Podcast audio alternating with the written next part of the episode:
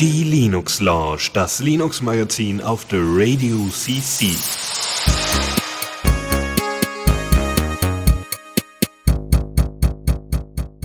Guten Abend und herzlich willkommen bei der Linux Lounge Nummer 251.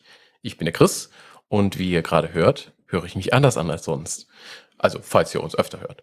Ähm, das liegt daran, dass wir ein bisschen neues Hardware-Equipment haben und das heute zum ersten Mal benutzen. Mit dabei sind der Dennis. Guten Abend. Und der Michael. Jetzt auch in HD, hallo. Und ich darf den Kopf nicht so weit drehen. Ähm, wunderbar. Äh, ja, ich habe für uns heute ein, äh, eine Kleinigkeit mitgebracht und zwar rede ich natürlich wieder über Valorant. Wer hätte es gedacht? Äh, das ist äh, das eine und zum anderen freue ich mich unter anderem euch von einem äh, interessanten Firefox Fork zu erzählen und noch ein paar News mitzubringen über einen altbekannten Begleiter vieler Web-E-Mail-Applikationen, nämlich Roundcube. Michael, was hast du für uns dabei?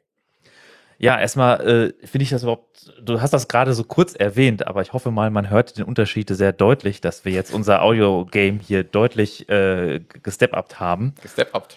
Ähm, und äh, wir hatten ja so ein bisschen Hallen in den letzten Sendungen und deswegen mhm. haben wir uns jetzt das äh, alles ein wenig professionalisiert. Und ich, ich hoffe, es zahlt sich aus. Und äh, jetzt sind es erst drei Wochen seit der letzten Sendung, aber ich glaube trotzdem, wir haben ein paar interessante Sachen dabei. Du sprichst von einem Firefox Fork. Firefox selbst hatte ein paar Updates, da erzähle ich gleich was drüber. Aber es gab auch ein sehr, sehr wichtiges Update für die komplette Linux-Welt, nämlich der Linux-Kernel gab es ein sehr wichtiges Release. Ähm, davon werde ich euch auch gleich noch was erzählen. Wuhu, okay. Dennis, was hast du? Ich habe äh, ein kleines Joe.matrix-Modul. Ähm, damit äh, könnt ihr in Joe. einfach mal einen Chat implementieren auf Matrix-Basis. Und das würde man sich eher wünschen, als dass auf einmal alle Leute, die einfach nur zum Zocken mal irgendwo äh, äh vorbeikommen, äh, äh, dann das entsprechend integrieren in, äh, in Spiele und dann vielleicht sogar auf der Instanz, auf der sie dann angemeldet sind, für, weiß ich nicht, Team Fortress oder sonstiges, hm. ähm, die den Account dann auch gleichzeitig aus einfach mitbenutzen können. Heißt das tatsächlich Joe.dot oder Geodot? Ich denke, das heißt Godot. Sehr gut, drei Varianten. Also, wieso Geodot? Weil also, es ist G-O-D-O-T wird es geschrieben. Ja. Also Joe.dot oder äh, Godot. Be ja, Beide Möglichkeiten sind da verfügbar. Okay. Aber das können wir ja mal vielleicht klären. Genau. Aber legen wir doch, glaube ich, erstmal los, oder? Ja. Neues aus dem Repo. Und damit fange ich mal direkt an. Und zwar, wie ich es gerade schon erwähnte, Firefox hatte äh, jetzt vor kurzem ein großes Release 94 und auch nicht allzu lange her das 93er Release, die beide sehr spannend sind. Ihr kennt mich ja, ich äh, freue mich ja immer über Bildkompressionsalgorithmen und so ist ja eins der Themen, die mir immer nahe liegen. Ähm, und es ist die Frage, was ist der Nachfolger von JPEG im Web?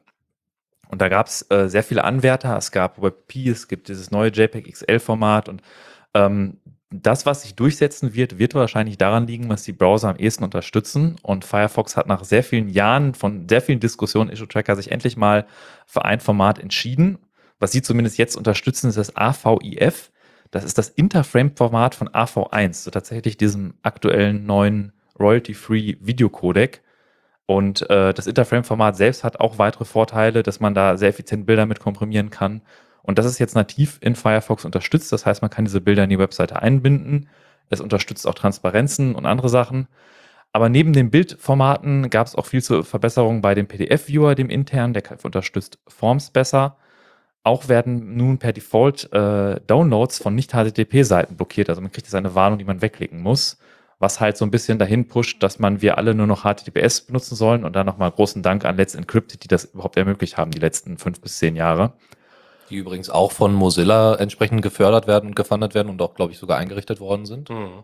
Ja, es sind, viel, es sind viele Leute dahinter. Also Mozilla ist einer der starken Kontributoren und ähm, es ist halt vor vielen Jahren, das weiß man heutzutage, ist das selbstverständlich, dass alle Seiten HTTPS sind, aber tatsächlich sind vor vielen Jahren, vor einigen Jahren noch viele Seiten nur HTTP gewesen, weil Zertifikate Geld gekostet haben, weil sie anstrengend waren einzurichten etc. Und da hat Let's Encrypting Web wirklich einen großen Dienst getan, dass es da jetzt diese Möglichkeit gibt. Aber wir schweifen ab. Firefox-Updates. Ähm, genauso. Weitere Sicherheitsfeatures, zum Beispiel iFrames, äh, die gesandboxed sind, dürfen nicht einfach Downloads starten. Äh, die Energieverbrauch wurde verbessert. Ähm, es gibt zum Beispiel die Möglichkeit, jetzt auch Tabs zu unloaden, ohne sie zu schließen. Also es gibt so einen About.unloads-Dialog und äh, für Leute, die sehr viele Tabs offen haben und ich fühle mich überhaupt nicht angesprochen dabei. ähm, kann man so zum Beispiel im Hintergrund die geladenen Tabs force unloaden, ohne sie schließen zu müssen. Auch bei der Grafikdarstellung gab es einige Updates. Die WebGL-Performance wurde verbessert und es nutzt auch als OpenGL-Backend äh, IGL statt GLX. Das hat vor allem mit der Kompatibilität mit vielen Treibern zu tun, die sich da deutlich verbessern sollten. Auch auf Mac OS X sollte es, glaube ich, äh, besseren Videobeschleunigungssupport geben. Und was auch interessant ist, wer das Multi-Container-Feature äh, nutzt, dass man Tabs in Container äh, einsortiert, kann jetzt mit dem Mozilla VPN zusammen auch pro Container ein anderes VPN auswählen. Das heißt also, dass man quasi sagen kann, ich habe einen Container, der geht irgendwie über Norwegen raus, ich habe einen Container, der geht irgendwie über Schweiz raus. Wenn man das eingebaute VPN von Mozilla nutzt, was, wie wir glaube ich schon mal erwähnt hatten in einer der Sendungen, auf Mulvat basiert, mhm. WireGuard, ähm, ist solide Technologie, ist ein solider Anbieter und ähm, da bin ich eigentlich sehr froh, dass äh, Firefox, dass Mozilla alle diese Features integriert und äh, dass es da weitergeht. Ein Thema, was tatsächlich meiner Meinung nach weniger kontrovers ist, als ich erwartet hätte, ist, dass zum Beispiel auf der nächsten Ubuntu-Version Firefox nur noch als Snap verbreitet wird. Und das nicht etwa durch äh, äh Canonical gepusht, sondern durch Mozilla gepusht zusammen mit äh, Ubuntu. Und ähm, vor ein paar Jahren hätte ich mir noch vorstellen können, da gäbe es einen Aufschrei in der Community, wenn man diese alternativen Paketformate nutzt. Und es ist vielleicht auch schon mal irgendwie so ein, so ein Indiz dafür, dass sich doch langsam die Leute auch die Vorteile sehen und verstehen, dass diese universalen Paketformate durchaus ihre Vorteile haben. Dass jetzt erstaunlich wenig Aufschrei dabei war. Es, es gibt noch weiter die Möglichkeit, es auch noch als äh, apt-Paket ins, zu installieren, aber äh, per Default wird es als Snap installiert und ja. Genau, das ist alles von Firefox. Also da entwickelt sich viel und ich bin froh, dass es so einen Browser wie Firefox gibt. Aber Chris? Genau. Gibt auch Alternativen. Es gibt Alternativen. Ähm, und ich habe euch einen mitgebracht, nämlich LibreWolf. Und LibreWolf ist ähm, ein direkter Fork auf dem, auf dem Upstream von der Firefox Codebase. Das bedeutet, dass ähm, wir tatsächlich sehr nah an der eigentlichen Entwicklung sind. Es gibt, glaube ich, jetzt auch aktuell die Version 94, gibt es auch schon von LibreWolf tatsächlich ähm, im, im Upstream. Und was LibreWolf tatsächlich macht, ist, ähm, er deaktiviert viel Telemetrie von äh, Firefox. Ähm, fokussiert äh, die Suchprovider auf datensparsame Alternativen. Also da ist nicht Google oder Bing oder sonst irgendwas vorher drauf, sondern du startest da tatsächlich mit DuckDuckGo und äh, hast auch noch Ecosia und andere Alternativen da drin. Ähm, und des Weiteren ist uBlock Origin bei diesem Browser äh, Fork vorinstalliert, was ja, einen beim Browsen im Web ein bisschen schützen soll vor der Verfolgung. Ähm, und was ich auch spannend finde, ist eine Browser Extension Firewall, die da als Feature mit drin ist. Was bedeutet, wenn ihr ein Browser-Plugin für LibreWolf installiert, könnt ihr diese, dieses Firewall-Feature dafür nutzen. Es ist standardmäßig nicht aktiv, das muss man aktivieren, steht auch in der Doku. Ähm, könnt ihr es äh, einstellen, was äh, für Verbindungen so ein Plugin nach außen zum Beispiel aufmachen darf, also wohin es telefonieren darf sozusagen, ähm, was ich auch ganz spannend finde. Äh, ja, äh, des Weiteren, ähm, als ich das selber ausprobiert und installiert hatte, da habe ich festgestellt, äh, da habe ich das AOR-Bin-Paket äh, benutzt, äh, um es zu installieren über, über Arch. Und äh, da war ein GPG-Schlüssel hinterlegt. Äh, ich habe jetzt gerade wieder vergessen, von wem der war, aber es war irgendwie ein mir bekannter Name da drin. Und ich habe dann ein bisschen geforscht und habe gedacht, okay, klingt irgendwie sinnvoll, scheint, scheint jemand zu sein, dem ich vertrauen kann. Äh, habe das Paket dann dementsprechend auch installiert. Müsste ich nochmal nachschauen. Ähm, und äh, was ich auch spannend fand, äh, man kann, da es ja basically Firefox ist, eigentlich sein Profil eins zu eins herüberpacken und dann damit weiterarbeiten. Davon wird aber in der Dokumentation, auch wenn man in Reddit sich da so ein bisschen informiert, tatsächlich aktiv von abgeraten, das zu tun. Äh, man möge sich doch bitte ein sauberes Profil anlegen, was nicht zuletzt auch daran liegt, dass man die ganzen Extensions, die man bei Firefox installiert hat, dann auch mit rüberzieht und das eventuell dann eventuell zu Problemen führt. Und da haben sie gesagt, äh, macht das lieber von vorne, importiert euch nur eure Bookmarks und äh, startet nochmal quasi mit einem neuen Eindruck. Äh, apropos Eindruck, mein allererster Eindruck zu diesem Browser war, als ich ihn aufgemacht habe, wow, der ist schnell. Also der startet sowas von flott und ähm, das war sehr beeindruckend. Äh, es ist kein Pocket drin, was äh, ja auch nicht unumstritten ist als Feature. Und äh, der Nachteil ist allerdings, es ist sehr spartanisch auf den ersten Blick. Also man hat ich habe noch nie so ein leeres Firefox-Fenster gesehen. da gibt's nur äh, den Menü-Button und ein offenes About, äh, äh, ähm, ja, äh, About, äh, wie heißt das nochmal, das leere Tab, äh, weiß ich gerade nicht mehr. Ähm, jedenfalls die leere Seite und ja, die Eingabemöglichkeit für eine URL und das war's. Ja, dementsprechend, da muss man das Ding mit Leben füllen. Ich finde es ja, ich find's ja sehr spannend. Ähm, es ist an sich total gut, weil es gibt diese sinnvollen Extensions für äh, Werbeblockieren, für Mhm. HTTPS Everywhere, für Privacy Extender, da gibt es verschiedene Sachen. Mhm. Und da ein vorgefertigtes Paket zu haben, was dir alle mitliefert, ist auf jeden Fall ein Usability-Gewinn. Ähm, was ich allerdings mich frage, ähm, die, die, wenn man sich so ein bisschen die, die LibreWolf das, das anguckt, das ist so ein bisschen dieses, ich bin pauschal gegen jede Art von Telemetrie. Ja. Und tatsächlich bin ich nicht ganz der Meinung, dass jede Art von Telemetrie schlecht ist, sondern auch eine gewisse Art von Telemetrie sinnvoll sein kann. Und ke- keine Frage, Mozilla hat sich in der Vergangenheit, hat schon ein paar sich ordentliche Fehltritte geleistet. Aber schaut man sich die Alternativen an, schaut man sich die, das große G an, dann äh, äh, ist die, ist dann, dann verblasst das, finde ich, was Ja, an Dark eindeutig. Pattern und, und Privacy Violation so angeht, ist äh, Mozilla und Firefox, finde ich, immer noch sehr weit vorne dran äh, dabei. Und dass dann solche Sachen wie Pocket drin sind, was ich kenne keinen, der Pocket nutzt, Ich aber nicht. es ist halt, es finanziert halt die- diese Entwicklung und dann ist die Frage, ähm, wenn sie darauf verzichten, dann haben sie vielleicht äh, fallen ihnen wichtige Finanzierungsmodelle weg und wenn sie es integrieren, ist aber nicht per Default gleich alles zum Hersteller sendet, ist das ein hinnehmbares Übel und deswegen ich, ich finde das Projekt LiebeWolf zwar gut und dass es sowas gibt, dass das auch schon alles voreingestellt ist und die ganzen äh, Sachen deaktiviert, die man nicht braucht. Ähm, gleichzeitig aber bin ich froh, dass es Firefox auch so gibt, wie es ihn gibt und äh, glaube nicht, dass das funktioniert hätte, würden so Leute, die an LibreWolf gearbeitet haben, versucht haben, so einen Browser von Grund auf zu entwickeln. Mhm. Aber vielleicht das, also das, was Chris gerade meinte, auch, dass er so leer wirkt, ähm, das kann, äh, also vielleicht sollte sich da, also vielleicht auf, der- auf der einen Seite ist das ja ganz schön, so eine ne, Wh- White Space, so erstmal, äh, das ist total rein, ja, so zumindest macht das den Eindruck. Aber auf der anderen Seite hat äh, Firefox ja auch ganz, ganz viel User-Testing und so weiter gemacht, um bestimmte Elemente mit einzubringen. Ja, dass das alles ein bisschen farbiger aussieht, ein bisschen genau mit Leben gefüllt aussieht, auch wenn jetzt Pocket meiner Meinung nach nicht zwangsläufig dazu gehört. Ähm, und das, was du äh, schon meintest, Michael, nämlich die, ähm, wenn es darum geht, wie man neue Finanzierungsmodelle hinkriegt, das ist echt ein Riesenproblem. Jetzt, wo Google dann sehr wahrscheinlich bald wegbricht, ähm, sp äh, sp äh, spielt man jetzt auch mit Bing und so weiter rum. Und das ist einfach nicht nachhaltig. Das, das Also- wissen nicht alle Leute, dass Ich Firefox wollte wirklich sagen, das sehr, groß, bekannt. sehr großen Teilen von Google finanziert wird. Also deren Hauptkonkurrent. Das ist schon, Ja. Ich meinte jetzt tatsächlich, die, also das war mir bekannt. Was ich jetzt meinte, ist, die wollen damit aufhören.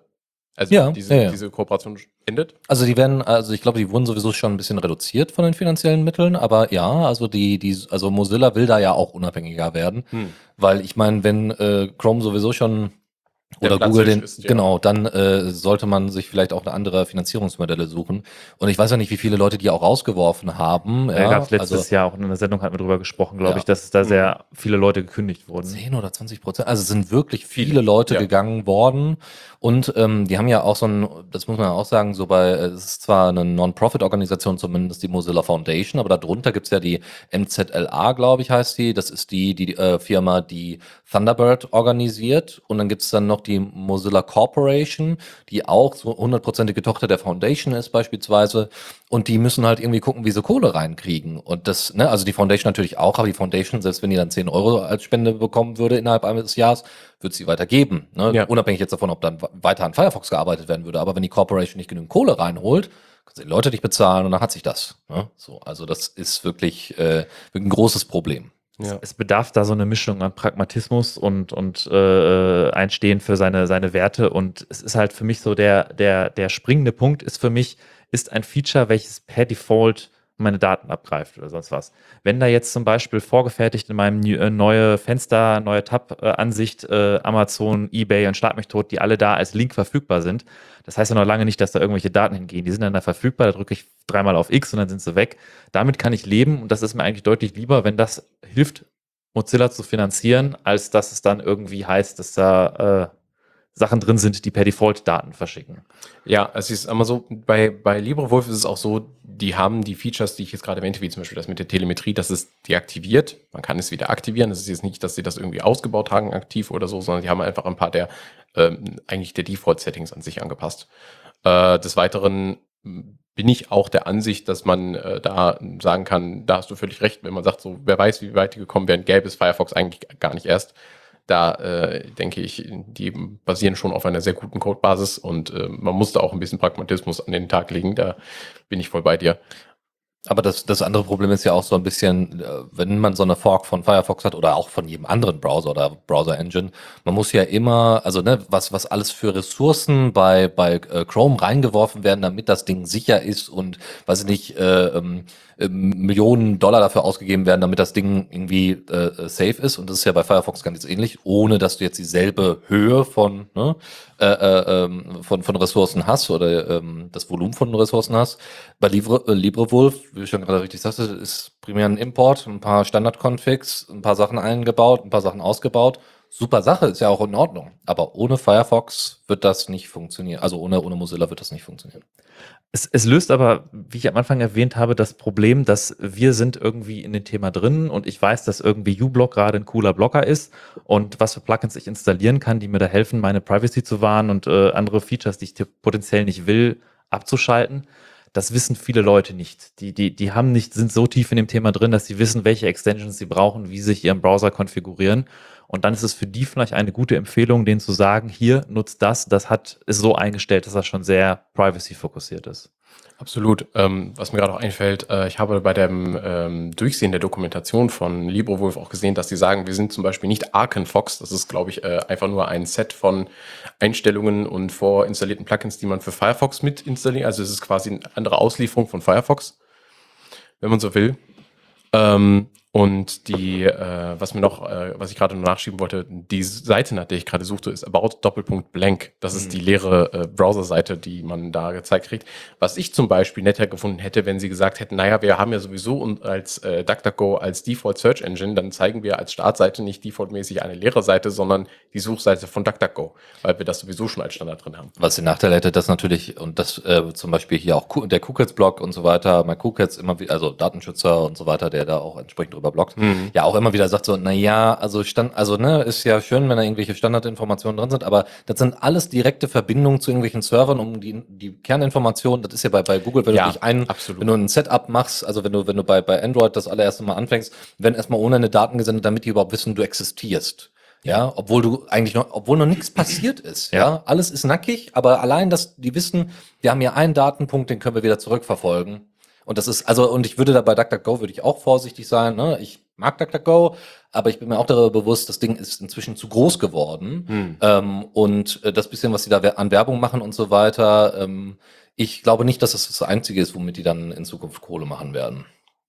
Ähm, dazu noch die äh, ähm, eine Alternative zu dem Fall könnte vielleicht sein, dass man tatsächlich statt eine leere Seite zu machen, vielleicht eine eigene Startseite designt, die irgendwie nur mit dem Browser mit ausgeliefert wird und angezeigt wird, die einem zum Beispiel ein bisschen ähm, an die Hand gibt, was macht dieser Browser, was macht diesen Browser besonders als Fork von Firefox und so weiter, dass man zum Beispiel sofort Informationen darüber hat, dass ein Blocker installiert ist, ähm, dass man Seiten ab dieser Seite direkt ansteuern kann, indem man oben hinklickt oder dass man eben zum Beispiel DuckDuckGo oder eine andere Suchmaschine, dass die Default-Suchmaschinen da mit einem Link, einem einfachen Hardlink irgendwie, einem Hyperlink meine ich, ähm, aufgelistet sind und äh, es ist halt immer noch besser, den, eine Nutzerin irgendwie willkommen zu heißen, statt einfach nur eine leere Seite zu machen.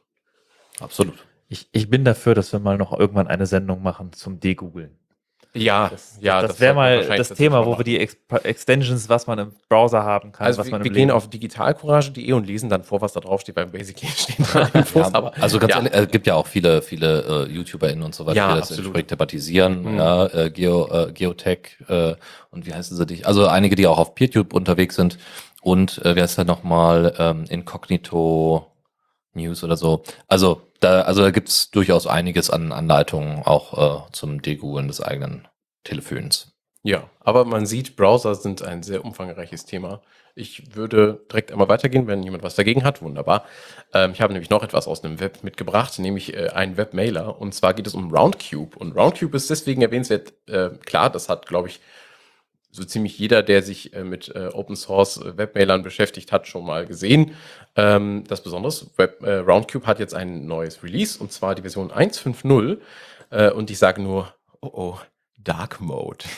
und zwar hat Roundcube für seinen äh, Elastic Skin jetzt tatsächlich auch ein Dark Mode äh, drin, was ich so ganz spannend finde. Es gibt jetzt äh, Support für OAuth 2 bzw. XOAuth. Ähm, und man hat auch noch so ein paar kleine Usability-Features eingebaut, wie zum Beispiel, dass man jetzt Empfänger, das heißt, wenn man eine neue E-Mail erstellt und hat in die Anleiste zum Beispiel jetzt äh, dennis.bochum.de reingeschrieben oder so, dann äh, kann, man, ähm, diese, kann man sich diesen äh, Empfänger jetzt nehmen und zum Beispiel in CC oder BCC reinziehen. Ähm, einfach per Drag and Drop, das ging vorher nicht. Und ähm, was ich ein wenig eigenartig finde, sie haben für MySQL, äh, für die Datenbank im Hintergrund jetzt Full Unicode Support. Okay, wir sind im Jahr 2021, Full Unicode Support erwartete ich eigentlich bei Projekten dieses Alters schon früher, aber äh, ich denke, es hat wahrscheinlich nichts mit der Anzeige zu tun, sondern einfach mit der Speicherung in der Datenbank. Ähm, ja, noch ein paar andere Sachen, äh, nämlich Support für äh, RFCs äh, 7888. Das ist IMAP Literal Extension. Was genau die macht, ich habe keine Ahnung. Ich habe es noch nicht nachgeguckt. Und RFC 2231, also irgendwelche Encodings. Ähm, und sie haben das Caching von äh, Roundcube ebenfalls refactored. Also der, der Mailer, der Webclient Roundcube, ich hatte den mal selber betrieben. Es ist nicht mehr die fancyste, neueste Software, die jetzt irgendwie Hm. gerade ein hippes neues Projekt ist. Man muss aber da sagen, es ist halt auch entsprechend gereift, also es ist stabil und Ja. als, als Alternative, ich meine, was sind die großen Alternativen? Scribble Mail? Das ist, glaube ein Ja, ist verbreiteter, selbstpostbarer. Das, also, Das, das ist Nee. keine Alternative. Das ist keine Ich- Das, Alternative. ja. Und äh, äh, gerade wenn man seinen Mail-Server selber hostet, erstmal mein herzliches Beileid. Ja.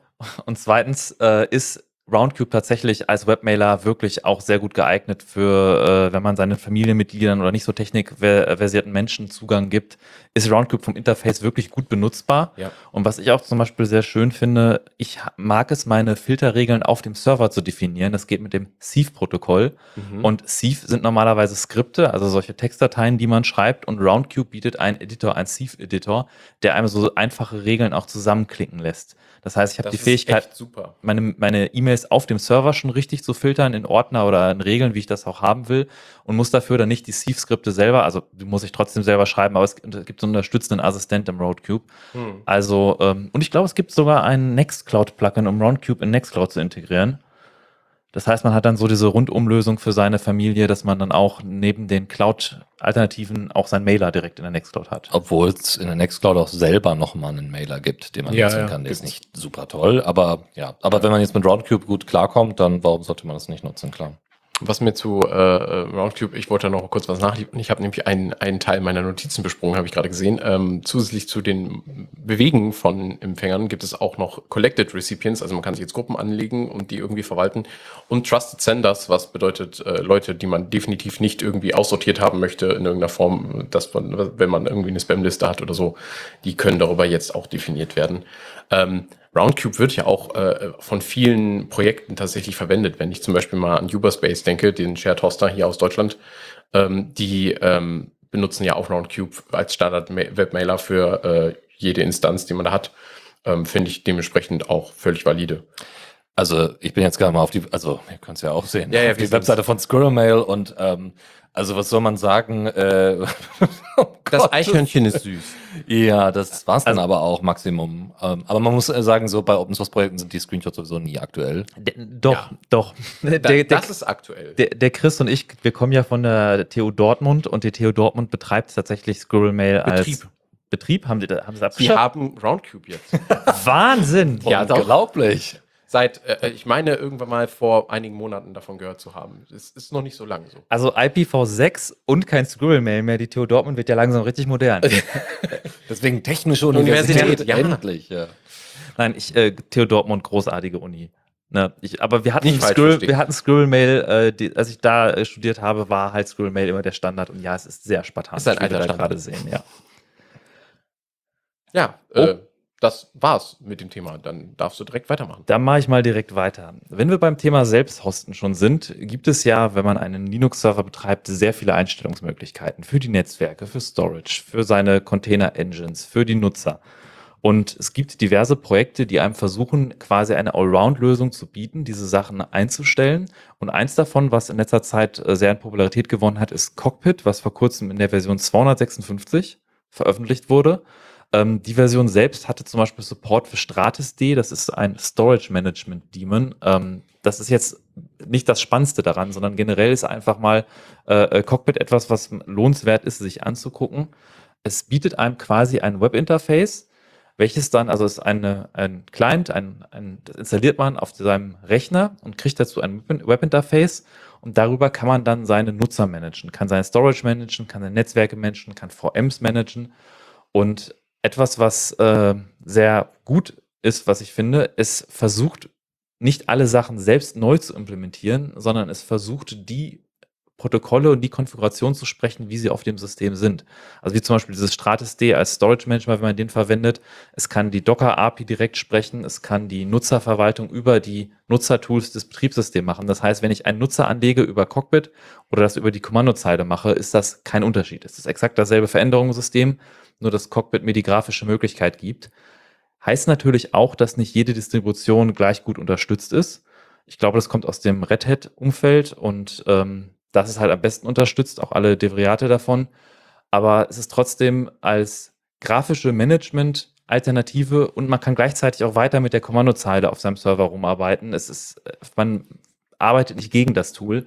Ist das sehr interessant und hat sich in letzter Zeit immer mehr Beliebtheit erfreut.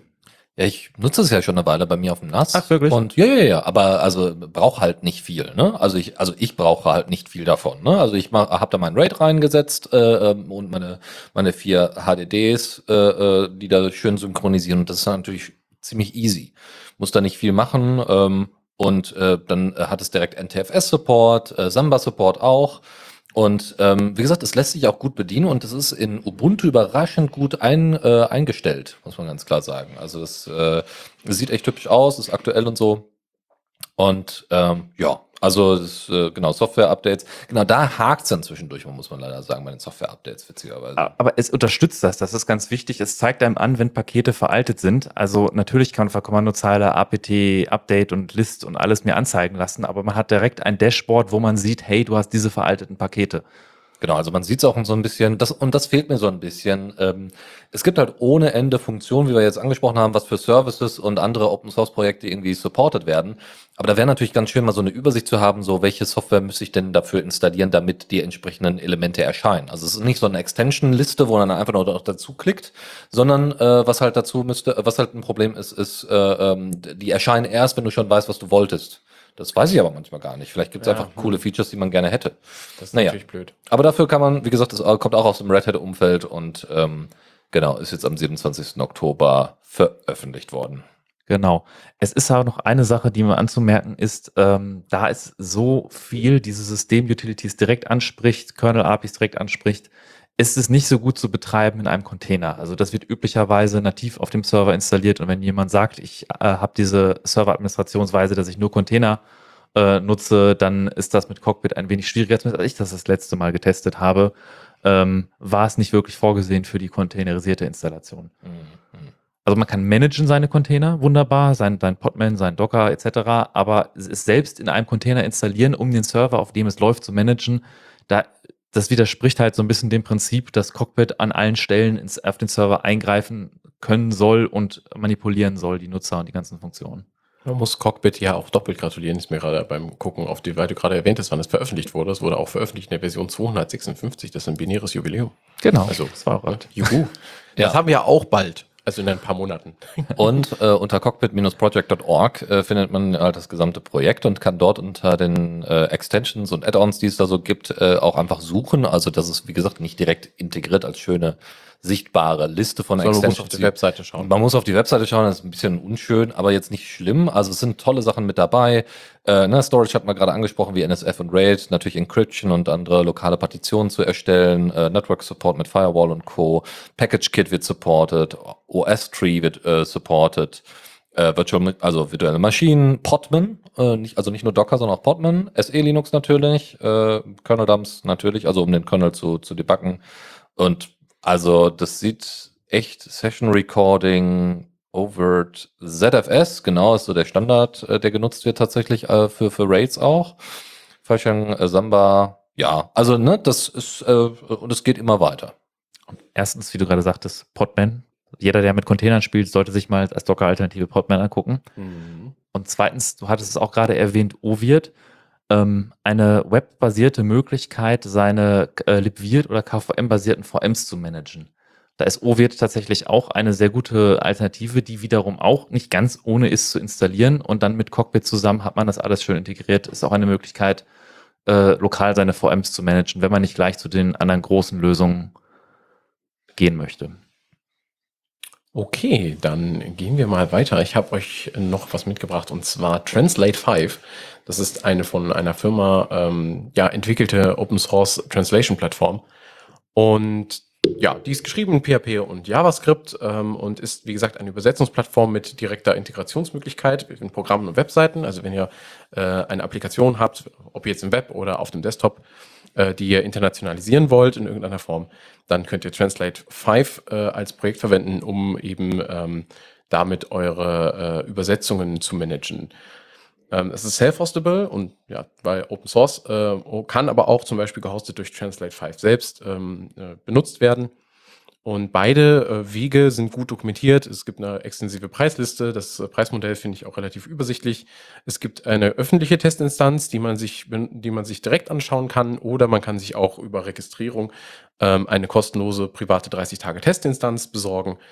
Ähm, ja, das Einzige, was ich ein bisschen schade fand an Translate 5, was für mich auch ein kleiner Showstopper ist, ist, es gibt, so steht bei denen im, im GitHub Repository, ein nicht öffentliche Plugins, die man also nur, wenn man zahlender Kunde ist, bekommen kann. Also die gibt es nicht für die self-hostable Version und angeblich sind die aber unter GPL v3. Also Und das kann ja irgendwie nicht so ganz das, sein. das kann irgendwie nicht so ganz sein. Also ja, du kannst etwas unter GPL v3 Lizenz stellen, aber ich meine, das verpflichtet dich dazu, den Code zu veröffentlichen. Es geht nur weil es um Software, die, glaube ich, ähm, die mit deiner Software-Code, der mit deinem Code zusammen funktioniert. Und Plugins kommunizieren ja über eine Schnittstelle und sind davon ausgeschlossen. Ich glaube, das war üblich Ah, okay. Trick, dass wenn du proprietären Code äh, nutzen wolltest mit Open Source Software, dass du eine Plugin-Schnittstelle schreibst, die Open Source ist. Und, Und ein wo dann-. Okay, in diesem Fall ist glaube, es das nicht kein Closed Source Plugin, aber um eben halt Zugriff auf den Code zu bekommen, musst du zahlender Kunde sein. Das habe ich auf jeden Fall mitbekommen. Also du bekommst dann anscheinend irgendwie Zugriff auf den Code. Aber wenn es die Plugin-Schnittstelle selbst, müssten sie das eigentlich die veröffentlichen. Äh, ja, also die Plugin-Schnittstelle selber ist ja auch da. Also das ist ja gar keine Frage. Nur die Plugins selbst nicht. Die sind nicht Ich öffentlich. glaube, das ist sogar lizenzkonform. Dann ist das lizenzkonform. Ich finde es komisch, aber so vom Feeling her, aber ich kann es natürlich auch verstehen, wenn Sie sagen, wir haben sehr mächtige Plugins geschrieben, die irgendwie quasi über das Bas- Basic Feature hinaus ähm, irgendwas äh, äh, bieten können, dann ähm, ja, dann wäre es vielleicht auch gut, wenn das in irgendeiner Form äh, ja, zu finden ist. Ich hoffe, ihr habt Michael gerade gehört, weil sein Mikro war gerade gemutet. Wir haben mittlerweile Mute-Knöpfe, haben wir herausgefunden. Und benutzen die auch. Allerdings sind das Software-Knöpfe, die Dennis bedient. Ähm, Ich, ich, ich sagte gerade nur, dass es äh, äh, juristisch legal ist, äh, dass es nicht GPL-Violation ist, wenn man eine offene Plugin-Schnittstelle hat und dann nur über eine Schnittstelle, über ein Interface mit der Software redet und dann ein kommenzielles Plugin veröffentlicht. ja, okay. Dann Moralisch andere Frage, rechtlich glaube ich. erstmal okay. Na gut. Wenn es ein kommerzielles Plugin ist und keine GPL, äh, GPL-Plugin. Ja. Dann ist der Code unter Ja, GPL. dann ist der Kunde GPL, Genau. richtig. Schauen wir mal. Apropos ähm, Software, äh, äh, die frei verfügbar ist und äh, halt sehr viel Aufmerksamkeit auf sich gezogen hat, ist YouTube DL. Das haben wir Absolut. Ne, da hat da man war ja, ein Riesending. da war ein Riesending. GitHub hat da damals das Repo geschlossen und und und. DMCA Takedown Notice, sage ich nur. genau so ist es. Streisand-Effekt. Streisand-Effekt.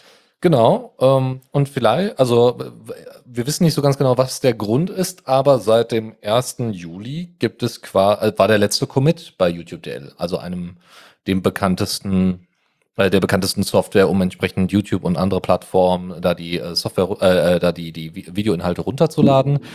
Und da, also Juli ist ja schon eine Weile her, ist ja nicht viel passiert.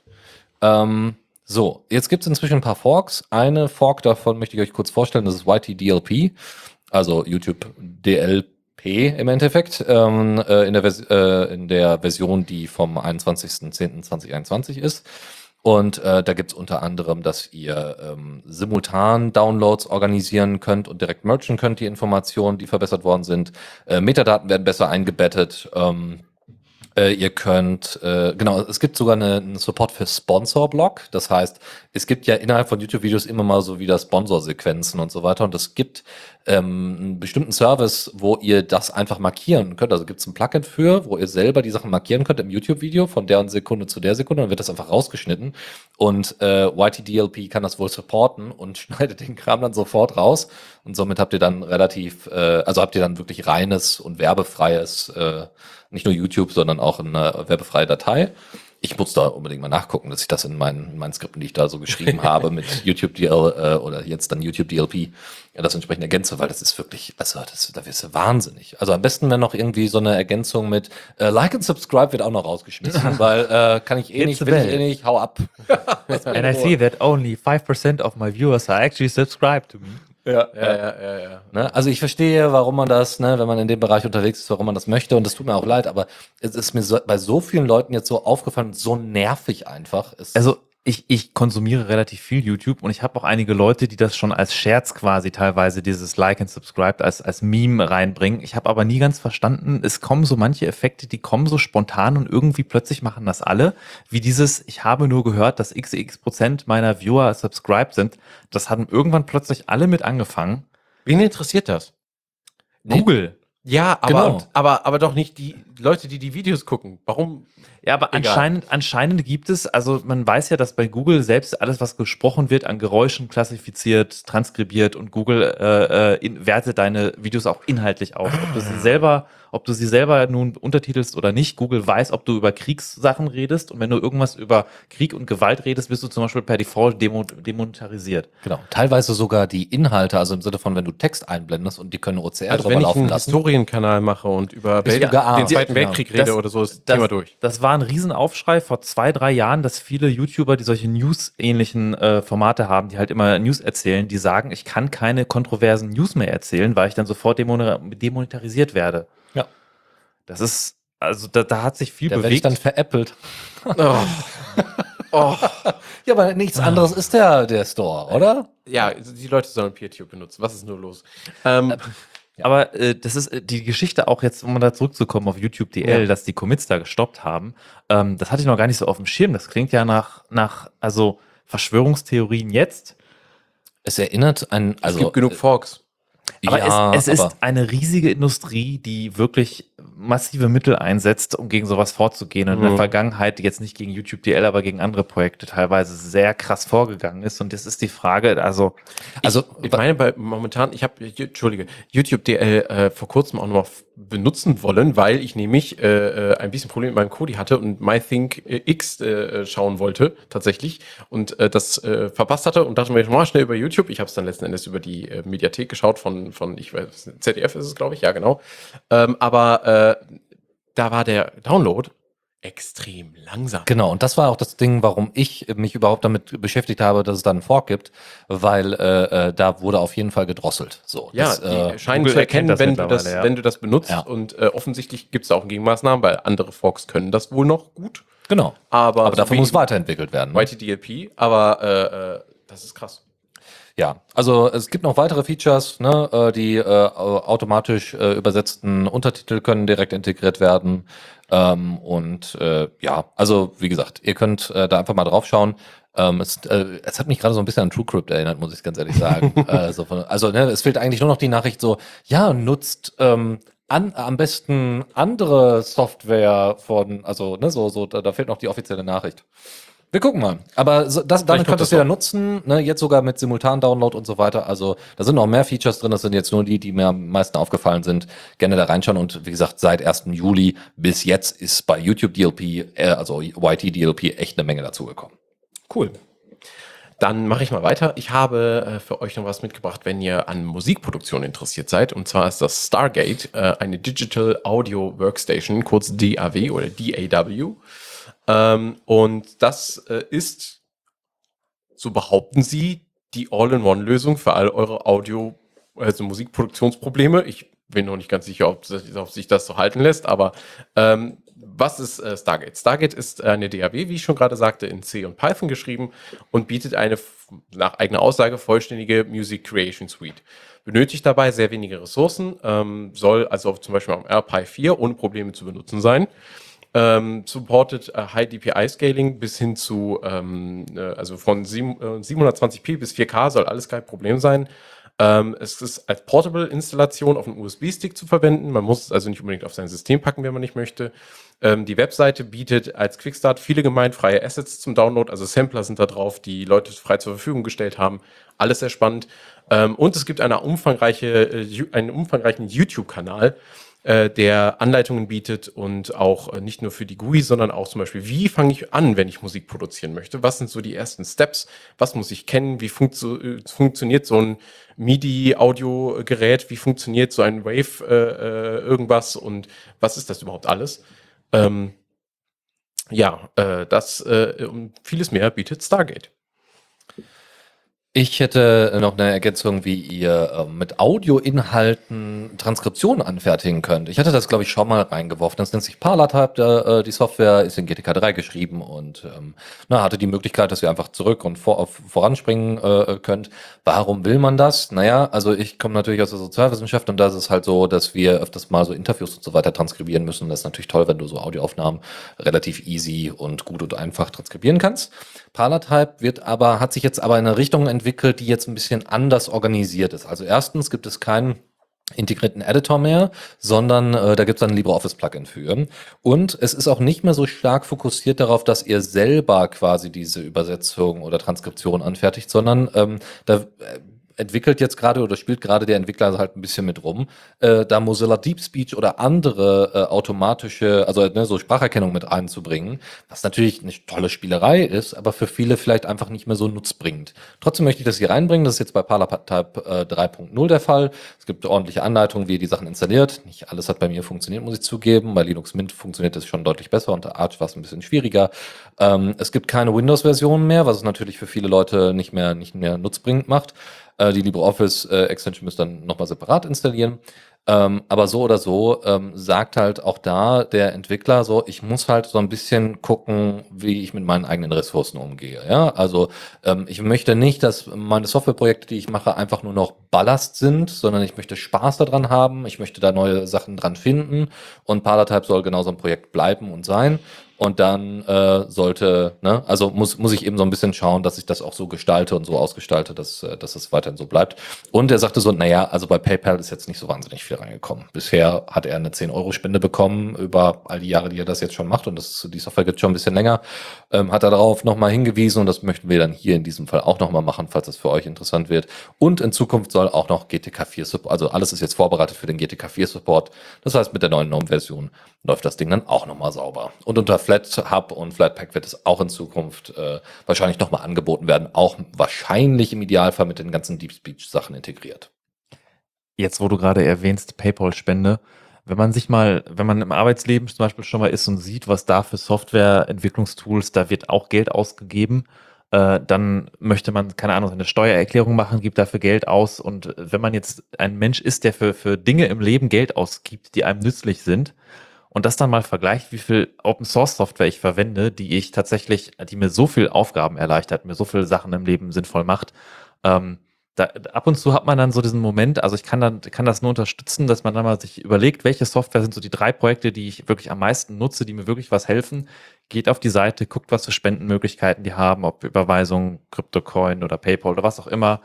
Ähm, und äh, äh, teilt doch mal ruhig mit den Leuten, anstatt man das am Wochenende einmal trinken geht, trinkt man einen Cocktail weniger und spendet 15 Euro an diese Projekte. Ähm, das zeigt auch so ein bisschen den Leuten, dass es wirklich da draußen Leute gibt, die sehr dankbar sind, dass es diese Software gibt. Absolut. Ähm, ich habe euch äh, noch Buttercup mitgebracht. Es ist ein moderner Passwortmanager ähm, aus äh, Finnland tatsächlich, äh, aus äh, ähm, Made with Love in Helsinki ähm, und ist geschrieben in TypeScript, ähm, was ich ganz spannend finde. Das bietet also damit äh, eine, ähm, zumindest von dem, was ich so gesehen habe beim ersten Ausprobieren, eine sehr vereinheitlichtes Look and Feel über alle Plattformen.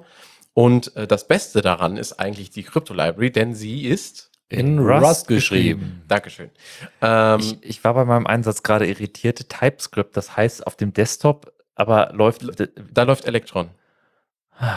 Ich weiß, ich weiß, ich auch. Die Begeisterung für Rust ist, die ist gleich wieder. Ja, wieder weg. Okay. Äh, ich habe ich hab auch noch einen Downer für dich. Und zwar, also benutzt wird die Crypto Library äh, Rust CryptoWasm und Buttercup nutzt daraus tatsächlich nur den AES 256 äh, ähm, äh, ja, die, die Suite für AES ähm, und ansonsten gar nichts daraus. Und die haben auch dafür einen eigenen Fork laufen, irgendwie, um sich da eine Schnittstelle dran zu machen.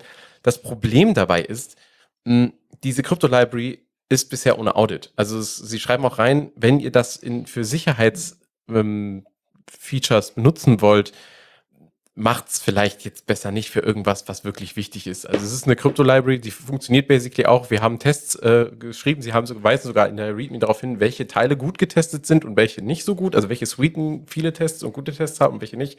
Aber sie sagen halt, wir hatten noch niemanden, der sich das angeguckt hat, wir hatten noch kein Security-Audit.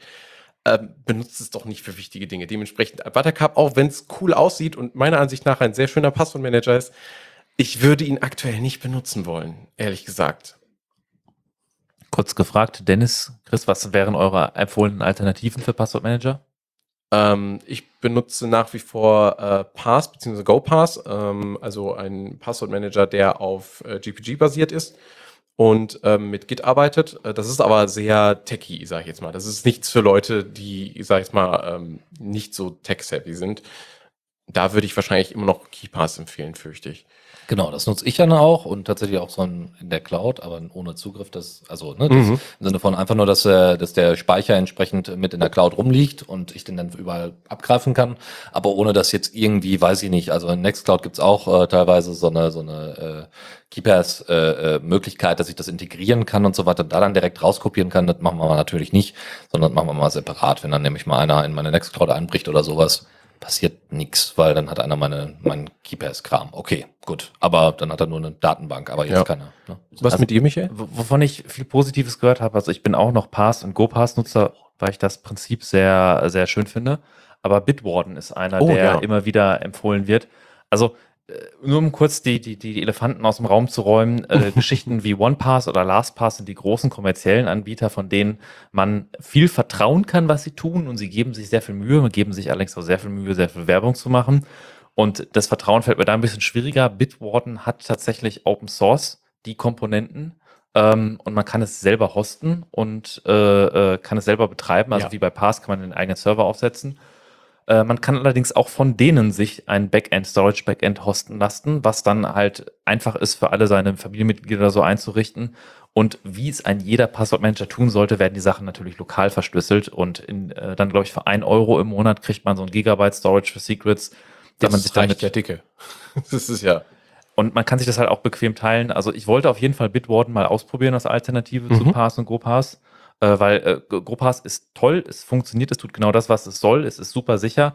Äh, das kann ich aber halt meinen Eltern oder meiner Freundin, da gibt's GUIs für, aber nichts, was irgendwie Ja. die Kompatibilität hat, wie es Bitwarden bis jetzt zumindest zu scheinen hat. Ich kenne tatsächlich eine, einige Personen, die tatsächlich auch Passwörter sharen, also quasi so äh, als Paar oder Ja. in einer Gruppe oder sowas. Ja, mach ich auch mit meiner könnten Wir Freundin, ja theoretisch auch machen, genau. Also das heißt, das, äh, und, womit mach, macht ihr das oder machst du das? Also äh, Pass selbst ist halt, äh, ist halt vom Prinzip her nach dem KISS-Prinzip so simpel aufgebaut, dass alle Passwörter mit GPG verschlüsselt sind. Man muss halt also irgendwie seine GPG-Chain im Griff haben, was schon irgendwie Für manche Eine Leute Hürde ist- anstrengend ist, ja. aber äh, und die werden gesynkt mit Git.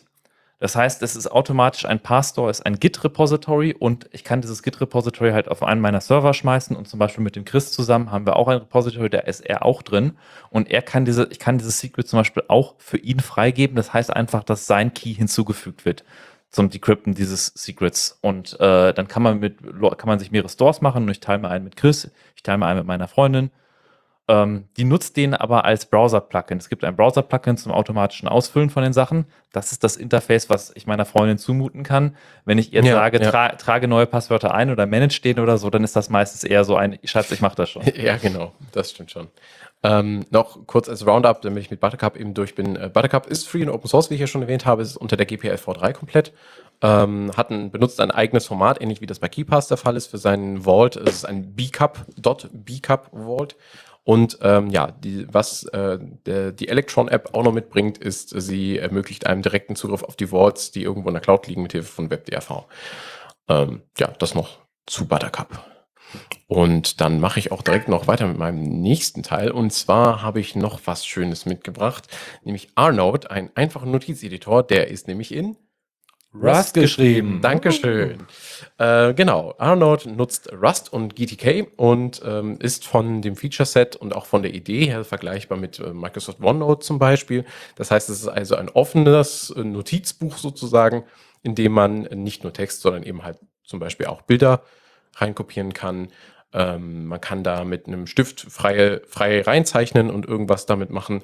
Ähm, diese verschiedenen, ähm, ja, diese verschiedenen äh, Sachen kann man auch frei irgendwie organisieren. Also man kann einzelne Textabschnitte und Bilder und irgendwie quer durch dieses Blatt schieben. Und äh, ja, das Ganze ist ein kleines und noch sehr junges Projekt. Ich habe äh, mit Michaels Hilfe nochmal herausgefunden, wie man auf GitHub überhaupt herausfindet, wann, seit wann ein Projekt lebt. Die Codebasis ist auf GitHub äh, seit Mitte September aktiv, also wirklich jung. Ähm, scheint mir aber großes Potenzial zu haben, weil von der Idee her scheint das wirklich äh, ähm, und auch vom, vom Feature-Set, obwohl es erstmal noch gefühlt eine Alpha ist, ähm, sehr nah dran zu sein an dem Feature-Set, das zum Beispiel OneNote oder andere bekannte Notizen-Applikationen bieten. Ja, bei OneNote, da habe ich, äh, also One, hier, du meinst Microsoft OneNote, ne? Ja, da muss ich es zugeben, äh, da bin ich, ja, ich, ich sehe es auch gerade in Arnold, ähm, das ist halt nicht so meine Art, äh, irgendwie mit Notizen umzugehen. Ne? Nee, meine auch nicht. Ähm, hat das irgendwie automatische Handschrifterkennung oder sowas? Äh, nicht, dass ich wüsste. Okay, aber also das muss man sagen, das äh, scheint wohl unter iOS irgendwie deutlich besser zu funktionieren Mhm, oder so. Aber äh, und das wäre ja auch das Killer-Feature, was man dann bräuchte. Ne? Einmal kurz irgendwie bestätigen, dass das irgendwie der Text sein könnte, damit das Ding ein bisschen lernt, ist ja auch in Ordnung. Aber irgendwann muss das halt laufen.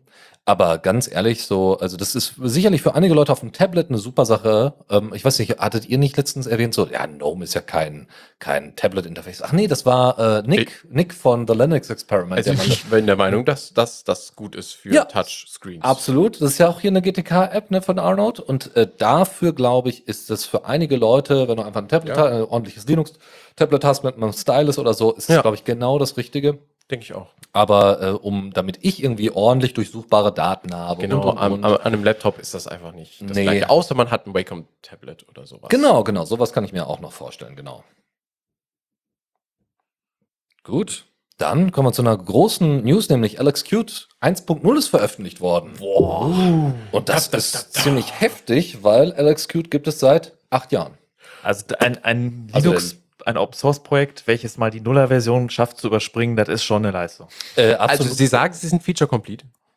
Ja, mal gucken. Also ich äh, hab, konnte es leider, also es gibt noch bisher keine Distro, soweit ich äh, bisher schauen konnte, die äh, das Ding schon direkt supportet, weil es mhm. eine relativ neue News ist. Ähm, es ist aber ganz spannend. Also, wa äh, was ist LXQt? Das ist immer mein Paradebeispiel für Open Source Projekte können auch zusammenwachsen und nicht immer sich nur forken. LX.de äh, hat damals Entwickler gesucht, da, damals auf GTK basierend. Ähm, Razer Qt hat damals äh, die Expertise gehabt in Qt, aber hat gesagt, so, wir brauchen irgendwie, ne, wir würden gerne da irgendwie äh, gemeinschaftlich Braucht an eine einem gute Basis. genau an einem Strang ziehen Ja. ne, äh, und haben damals gesagt, okay, ähm, die Leute von LXDE lernen Qt, Razer Qt hat dann dabei geholfen und so weiter. Und am Ende wurde alles gemerged zu Alex Qt. So, und jetzt gibt es äh, die Version 1.0 nach acht Jahren. Also das Projekt ist nicht ja acht Jahre alt, ist sogar noch älter, sondern äh, die, der neue Release ist äh, acht Jahre alt und basiert auf äh, Qt 5.15 der LTS-Serie. So, das heißt, äh, demnächst muss sowieso wieder geupdatet werden. äh, erstens, es sind zwei neue äh, Themes dazugekommen. Es gibt einen Do Not Disturb, äh, Disturb Modus. Es gibt entsprechende Desktop-Benachrichtigungen, die drin sind. Ähm, man kann auch so Custom Commands entsprechend festsetzen, was ziemlich cool ist. Ähm, äh, auch äh, gibt es ein PCMan FM Qt. Das ist der Dateimanager dort. PCMan FM kennen die meisten noch. Ähm, man kann jetzt, der kann jetzt Embleme verarbeiten, rekursive Anpassungen von Ordnern, also so Berechtigungen und so weiter anpassen. Äh, es gibt äh, entsprechend neue Di äh, Optionen in dem entsprechenden Dateidialog von PCManFM. Ähm, einhängen, aushängen, auswerfen und so weiter ist deutlich vereinfacht worden. Ähm, und also ne, ganz, ganz viele Bugs auch einfach gelöst worden. Und ähm, der, Bild, der äh, Bildbetrachter wurde nochmal deutlich verbessert. Es äh, gibt sogar eine extra, so, so ein, für die EXIF-Daten, eine extra Doc, eine extra Seitenleiste, wo man dann auch entsprechend alles sehen kann. Ähm, und der Archiver zeigt äh, nun Passwortabfragen für Archive mit verschlüsselten Listen und Informationen an. Äh, Der Q-Terminal, Terminal-Emulator hat äh, die Möglichkeit, dass man jetzt Dateinamen einfach zitieren kann und einfügen kann per Drag and Drop ähm, und andere, andere Strings, äh, also Shell-Strings getrimmt werden können. Ähm, und äh, eine Option existiert zum Offenhalten ähm, des Dropdown-Fensters. Ansonsten gibt's noch in äh, äh, Alex Image, ähm, also diesem Bildbetrachter, gibt's noch einige Konfigurations, also neue, neue Konfigurationsmöglichkeiten, unter anderem An Einstellungen im Konfigurationszentrum und äh, ein paar Filter und Tastaturkürzel. Und wie gesagt, es sollte alsba bald, ähm, ja, sollte alsbald äh, entsprechend bei euch in den Distros erscheinen. Nur mal um LXQT so ein bisschen einzusortieren. Also wenn man zum Beispiel ein, ein Freund vom äh, GTK-Framework ist, aber man möchte nicht unbedingt gleich GNOME verwenden, da ist ja ähm, XFCE zum Beispiel diese Lightweight-Alternative, die auf GTK basiert. Und so ein bisschen könnte man sagen, wenn man das Qt-Framework mag und die Optik und die, die Handhabung, aber nicht gleich KDE verwenden möchte, dann ist LXQT die etwas schlankere Variante, die auch dann auf äh, die etwas weniger RAM braucht und durchaus äh, ähm, für ältere Rechner geeignet ist. Absolut. Ähm, und ich glaube, LXQT wird auch äh, in Zukunft dann benutzt werden. Also kann ich mir gut vorstellen, weil das, ähm, das Interface ist, glaube ich, schon jetzt äh, teilweise darauf basierend äh, mit LX Panel und so weiter beim bei Raspbian. Ähm, also wenn ihr euer Raspberry Pi habt, äh, gibt es das entsprechendes Interface. Das heißt, die meisten kennen das schon von der Ja. Nutzung. Mhm. Äh, ich finde es natürlich nicht so super, weil es einfach auch nicht so viele Features hat. Muss es ja auch nicht haben. Aber jetzt mit einer neuen Version kann ich mir vorstellen, dass das für einige Leute so, wow, ich habe tatsächlich jetzt ein lightweight, relativ einfach zu bedienendes, aber voll ausgestattetes äh, Desktop-Interface. Ja, so, das ist schon ziemlich cool. Es ist einer der Big Promises ja von Linux, dass man halt auch ältere Hardware nehmen kann. Das Notebook, was unter Windows 11 noch sagt, ich installiere mich nicht, weil nicht TPM oder irgendwelche anderen Gründe äh, nicht hat, dass man sich einfach Hardware nehmen kann, die, auf die man so ein Linux schmeißt, basierend zum Beispiel als Desktop, man war mit LXQT und plötzlich ein System hat, was super nutzbar ist, super responsiv und einfach noch total seinen Zweck erfüllen kann. Für, für Videos schauen, für Texte schreiben etc. Das ist übrigens auch noch ein Problem, auch in, in Verwaltungen und Konzernen und so weiter, wenn Windows 11 jetzt kommt. Äh, es gibt einfach noch ganz, ganz viele alte Rechner, in Anführungszeichen, die noch gerade so mit Windows 7 gelaufen sind, mit Windows 10, mhm, so. Und wenn Windows 11 jetzt kommt, dann ist äh, an, bei vielen Das Schicht im Schluss. Schacht, ja. Ja. Und das heißt, muss alles ausgetauscht werden. Als hätten wir jetzt nicht sowieso schon ohne Ende Probleme mit Lieferengpässen. Ja, wohl wahr. Gut, äh, kommen wir noch zu zwei weiteren Themen dieser Rubrik und dann sind wir auch schon durch. Ähm, ich habe noch mitgebracht Insular. Und das ist äh, eine Android-App Sandbox, ein Fork von Island. Manche sollten es vielleicht kennen. Ist also ein, äh, man könnte jetzt sagen, Konkurrent zu Shelter. Haben wir auch schon mal in der Linux Lounge vorgestellt. Und was bietet euch das? Es ist eine Sandbox insofern, als dass ähm, versucht wird, dass ihr ein zweites Profil anlegt, mit dem ihr eure Apps voneinander trennen, von, von den Informationen, die ihr auf eurem Smartphone habt, trennen könnt. Dafür wird das Managed Profile Android Feature verwendet. Manche kennen es auch als Arbeitsprofil oder Work Profile. Ähm, das kann separat von in Android aktiviert werden. In vielen Android-Distributionen, auch von den Herstellerseiten, ist es noch drin. Manche entfernen es aber auch absichtlich, warum auch immer. Ähm, manche äh, erlauben das nur unter bestimmten Bedingungen, dass man dieses Feature verwendet und Insular bzw. Shelter ermöglichen einem dieses Feature auch direkt wieder zu benutzen, indem sie es via App aktivieren. Ähm, was, äh, was, was Insular von Shelter unterscheidet, ist, es hat ein App-Freezing-Feature. Also ihr könnt direkt, wenn ihr eine App in Insular in der Sandbox drin habt, könnt ihr diese App direkt anhalten. Äh, natürlich könnt ihr aber auch beliebige andere Apps, wie zum Beispiel Greenify, verwenden, um eure Apps anzuhalten. Ähm, und äh, was ich allerdings spannend fand, ist, dass sie äh, sich vergleichen mit Shelter, ohne Versuch, ohne zu versuchen, sich allzu gut darzustellen, sondern sie machen sehr einen sehr, ähm, finde ich, äh, sehr trockenen und sehr, sehr neutralen Ver Ver Feature-Vergleich zwischen diesen Apps. Ähm, zum Beispiel, was denen noch fehlt, ist zum Beispiel eine breite Übersetzung. Es ist noch nicht gut internationalisiert. Ähm, sie verhindern zum Beispiel auch nicht, äh, dass äh, Sandbox-Apps zum Beispiel die globale Kontaktsuche benutzen können, zumindest nicht direkt.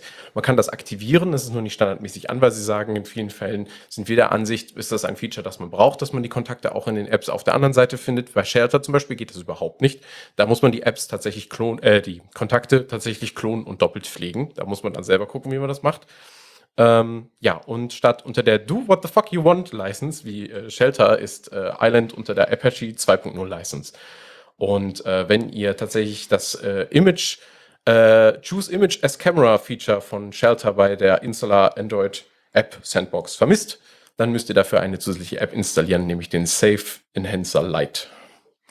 Ich hatte diese Arbeitsprofile bei Android auch schon mal vor längerer Zeit mal ausprobiert und das ist wieder etwas, was ich nicht verstehen kann, warum Google diese Funktionalität integriert, Apps voneinander zu trennen und wirklich so eine Art Sandbox getrennte User-ID-Bereiche, wie auch immer zu machen und versteckt hinter einer API, die nur über irgendwelche Business, Google, Working Mm, Management, mm, mm. Quatsch zu managen ist und das ist einfach für einen normalen Menschen ohne solche Hilfs-Apps einfach nicht vernünftig zu verwendbar und äh, da bin ich froh, dass es solche Apps dafür gibt. Genau, und die, ich benutze es zum Beispiel auf meinem äh, Fairphone 3 tatsächlich, ich benutze da ähm, Shelter und ich muss sagen, das ist schon ganz nett, dass man einfach ein paar Apps von seinen Benutzerdaten aussperren kann. Und zu guter Letzt aus dieser Rubrik bringe ich euch noch die Kernel-News mit. Und zwar hatte ich ja gesagt, dass immer wenn es ein bedeutendes neues Kernel-Release gibt, dass ich ein bisschen was dazu erzähle. Und wir hatten jetzt ein sehr bedeutendes Kernel-Release 5.15. Und es ist nicht nur wegen den Features besonders, sondern das ist die neueste LTS-Version vom Kernel. Also äh, Corman, Greg Corman hat auch gesagt, dass das der nächste Kernel wird, der LTS-mäßig gepflegt wird. Ähm, Jetzt auch die Frage, wie tangiert euch das? Also in einigen Distributionen, die jetzt nicht immer so nah an Upstream sind, werdet ihr dann zum Beispiel wahrscheinlich lange auf 5.15 äh, sitzen und betreiben. Aber auch Android und Google setzen ihre Android-Kernels meistens auf eine LTS-Version auf. Die letzte davor war 5.10 und davor 5.4 und die meisten Android-Handys, die man heutzutage hat, basieren auf 5.4 oder 5.10 plus den drei Millionen Patches von irgendwelchen Leuten, die man da nicht drin haben will. Ja. Aber ähm, insofern ist 5.5 sehr bedeutsam, weil das ist jetzt die nächste LTS-Version vom Kernel. Die hat integriert ein Kernel Samba Daemon. Das heißt, der Samba File Server ist jetzt, also es gibt einen Samba File Server, der im Kernel sitzt und die Frage ist, will man das? Ähm, das kam von Samsung, glaube ich, und man muss sagen, wir haben ja auch schon den NFS Kernel Server, also auch NFS als File-Sharing-Protokoll wird bereits aus dem Kernel betrieben. Ähm, nur wenn man so drüber nachdenkt, File-Sharing-Protokolle können komplex sein im Kernel-Space, Sicherheitsbedenken, die man da hat. Ähm, das ist was vermutlich mit Fokus auf den Embedded-Bereich und auch für, für Android-Geräte gedacht. Ob das so sinnvoll ist, weiß man nicht. Sie hatten zum Beispiel schon bereits einen kritischen Security-Vorkommen, äh, ja, während der Entwicklung von 5.15. Das heißt, es wurde noch nicht veröffentlicht und es gab bereits den ersten Critical Security Fix. Ähm, das heißt nicht, dass man das jetzt verwenden muss. Man kann auch weiter noch sein Samba-Daemon aus dem User-Space verwenden. Äh, es sollte performanter sein, wobei das haben auch wieder einige Samba-Entwickler widerlegt und gesagt, ein gut konfigurierter SMBD ist nicht langsamer als die Kernel-Implementierung. Wird man sehen, ob das Sinn macht. Ich glaube, auf vielleicht eher für Embedded-Geräte und nicht für den Normalnutzer so weit gedacht.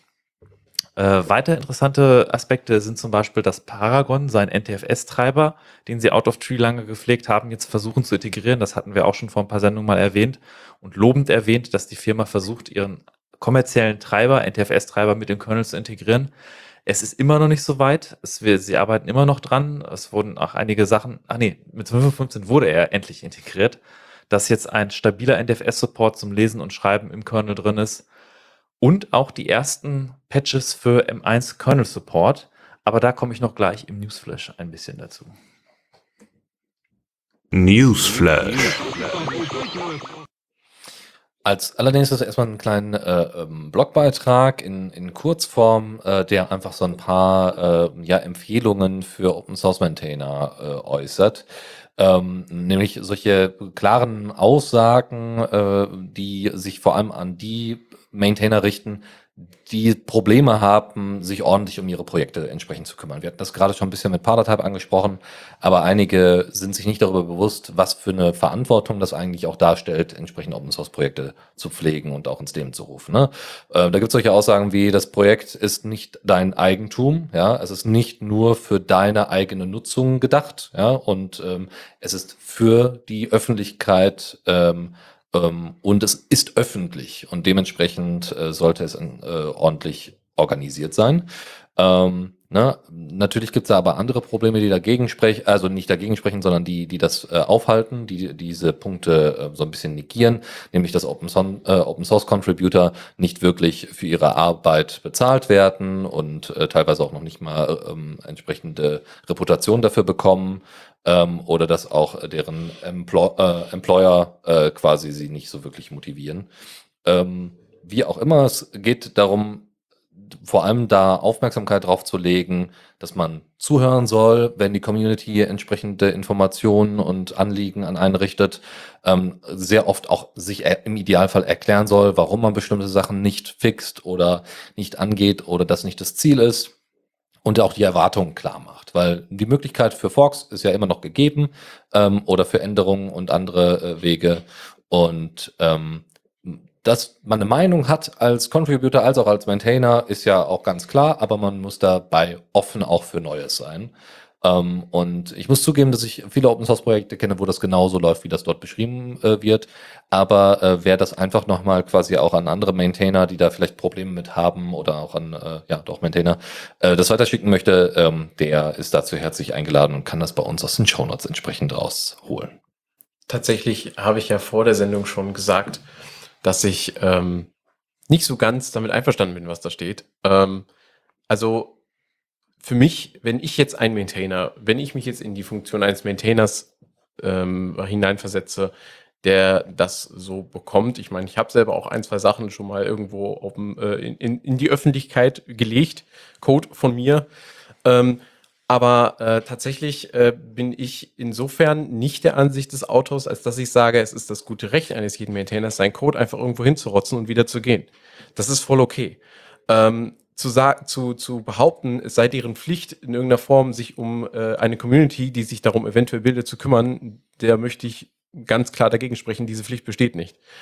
Ähm, diese Community kann natürlich, also was ich natürlich sinnvoll finde und was ich auch, wo ich auch die Meinung des Autors unterstütze, ist, wenn man sich dafür interessiert, was damit passiert und man merkt, es bildet sich eine Community, dass man sich ein bisschen darum kümmert und versucht, es zumindest so weit zu organisieren, dass selbst wenn man nicht daran interessiert ist, es großartig weiter zu betreiben, dass man vielleicht anderen ermöglicht, dieses Projekt zu übernehmen und in irgendeiner Form fortzuführen, auch wenn es über die eigenen Use Cases, sage ich jetzt mal, hinausgeht. Das ist, finde ich, entspricht ein bisschen den Regeln guten Zusammenlebens in irgendeiner Form, weil man dadurch, dass man ja Code in die Öffentlichkeit wirft, kommuniziert man mit der Öffentlichkeit. Ne? Wir kennen ja nach Schulz von Thun, man kann nicht nicht kommunizieren. Ähm, und die, ähm, diese Kommunikation zumindest so klar wie möglich zu machen. Wenn man in die README reinschreibt, ich habe hier meinen Code reingeworfen, Vielleicht ist es für andere interessant. Ich werde hier nichts tun, ich werde nicht reagieren. Alles ist ausgeschaltet, es gibt keine Issues, es gibt kein Wiki, es gibt kein gar nichts. Nehmt euch den Code und sagt mir Bescheid. Ich schreibe das gerne in meine README rein, wenn ihr irgendwo das Projekt quasi fortführt oder so. Aber ich persönlich möchte damit nichts zu tun haben, dann finde ich das genauso okay. Das, aber das ist ein, ein, ein subtiler Unterschied, den du da ansprichst. Also ich kann natürlich ein Projekt in die Welt setzen und sagen, das ist jetzt Projekt für mich und ob da jetzt eine Community sich bildet und wie ich damit umgehe, ist mir egal. Mhm. Aber dieses Projekt liegt dann erstmal zum Beispiel auf GitHub ja. und Leute finden das und es stehen Tutorials online, die mit diesem Namen drauf verweisen.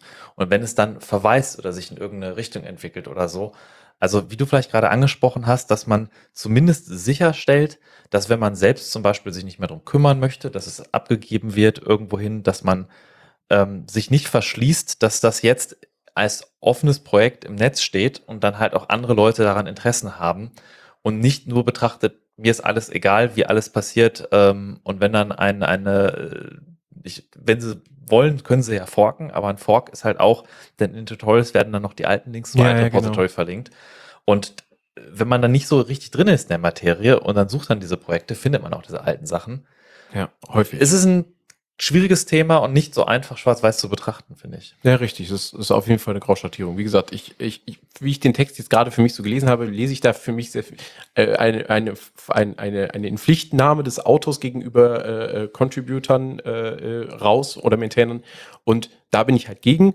Aber grundsätzlich stimme ich mit dem Autor überein, wenn es darum geht, dass es eigentlich zum guten Ton gehören sollte, sich zumindest insoweit um den Code, den man veröffentlicht hat, zu kümmern. Das war tatsächlich mal ein, ein Feature-Wunsch, den ich an GitHub gestellt habe, weil die hatten so das Feedback, Nutzerfeedback ja, eingesammelt. Ja, ja. habe ich da, habe ich den geschrieben, dass Projekte, die eine gewisse Zeit lang, wo der Autor dieses Projekts sich nicht mehr eingeloggt hat bei GitHub oder so, dass die irgendwie optisch markiert werden oder dass es dann eine Art Community-Prozess, Vote-Prozess gibt, dass dann Leute in der Lage sind, über das Projekt einen Link zu setzen und dann ein, ein Community-betriebener Fork, der existiert, dass Darüber man dann, dass man zumindest das kann, findet. Ja. Nicht, dass man den irgendwie enteignet und dass die Rechte abgibt, aber zumindest, dass man die Leute, die darauf stoßen, mhm. sehen, aha, das Projekt ist veraltet, aber hier gibt es schon seit zwei ja. Jahren einen Community-gepflegten Fork. Ähm, weil sonst, ja, es ist wie Umweltverschmutzung. Und es ist halt, ja, ja, ja, richtig. This, this project is stalled. Uh, we have no contact. Uh, we have no established contact to the maintainer. Please follow this link to Project XYZ. YouTube, is, ja. YouTube DL wäre ja genau das Paradebeispiel. Ja, ja Paradebeispiel, absolut. Ja. Also, und auch ja. erst nach, nach vielen Monaten, nach einem Jahr Absolut. oder so. Nicht, ne, aber nicht sofort, nur weil einer gerade Im Urlaub ist. heute nicht geantwortet. Raus bist du. Nee, aber ich glaube, das ist auch der, der, der Aufruf. Ne? Also ein bisschen stärkeres Bewusstsein bei den, äh, bei den äh, Maintainern zu produzieren, was für, eine, was für eine Verantwortung auf einen wartet, aber auf der anderen Seite auch klar zu machen, wenn ihr klar eure Erwartungen kommuniziert, so Hm. von wegen, ihr könnt hier nichts erwarten. Ja, Der Code steht zur Schau, ist archiviert. Diesen Flag kann man ja in GitHub auch entsprechend setzen. Absolut, ja. Äh, das wird ja auch reichen. Ja, so, oder dass man ein eigenes Privatprojekt bitte, ne? Also ich meine, viele, äh, ähm, viele Readmes lesen sich auch entsprechend, wo drin steht, äh, ne, äh, erwartet nicht so viel, das ist nicht production ready und und und. Das ist ja schon viel wert. Ja. Gut, so.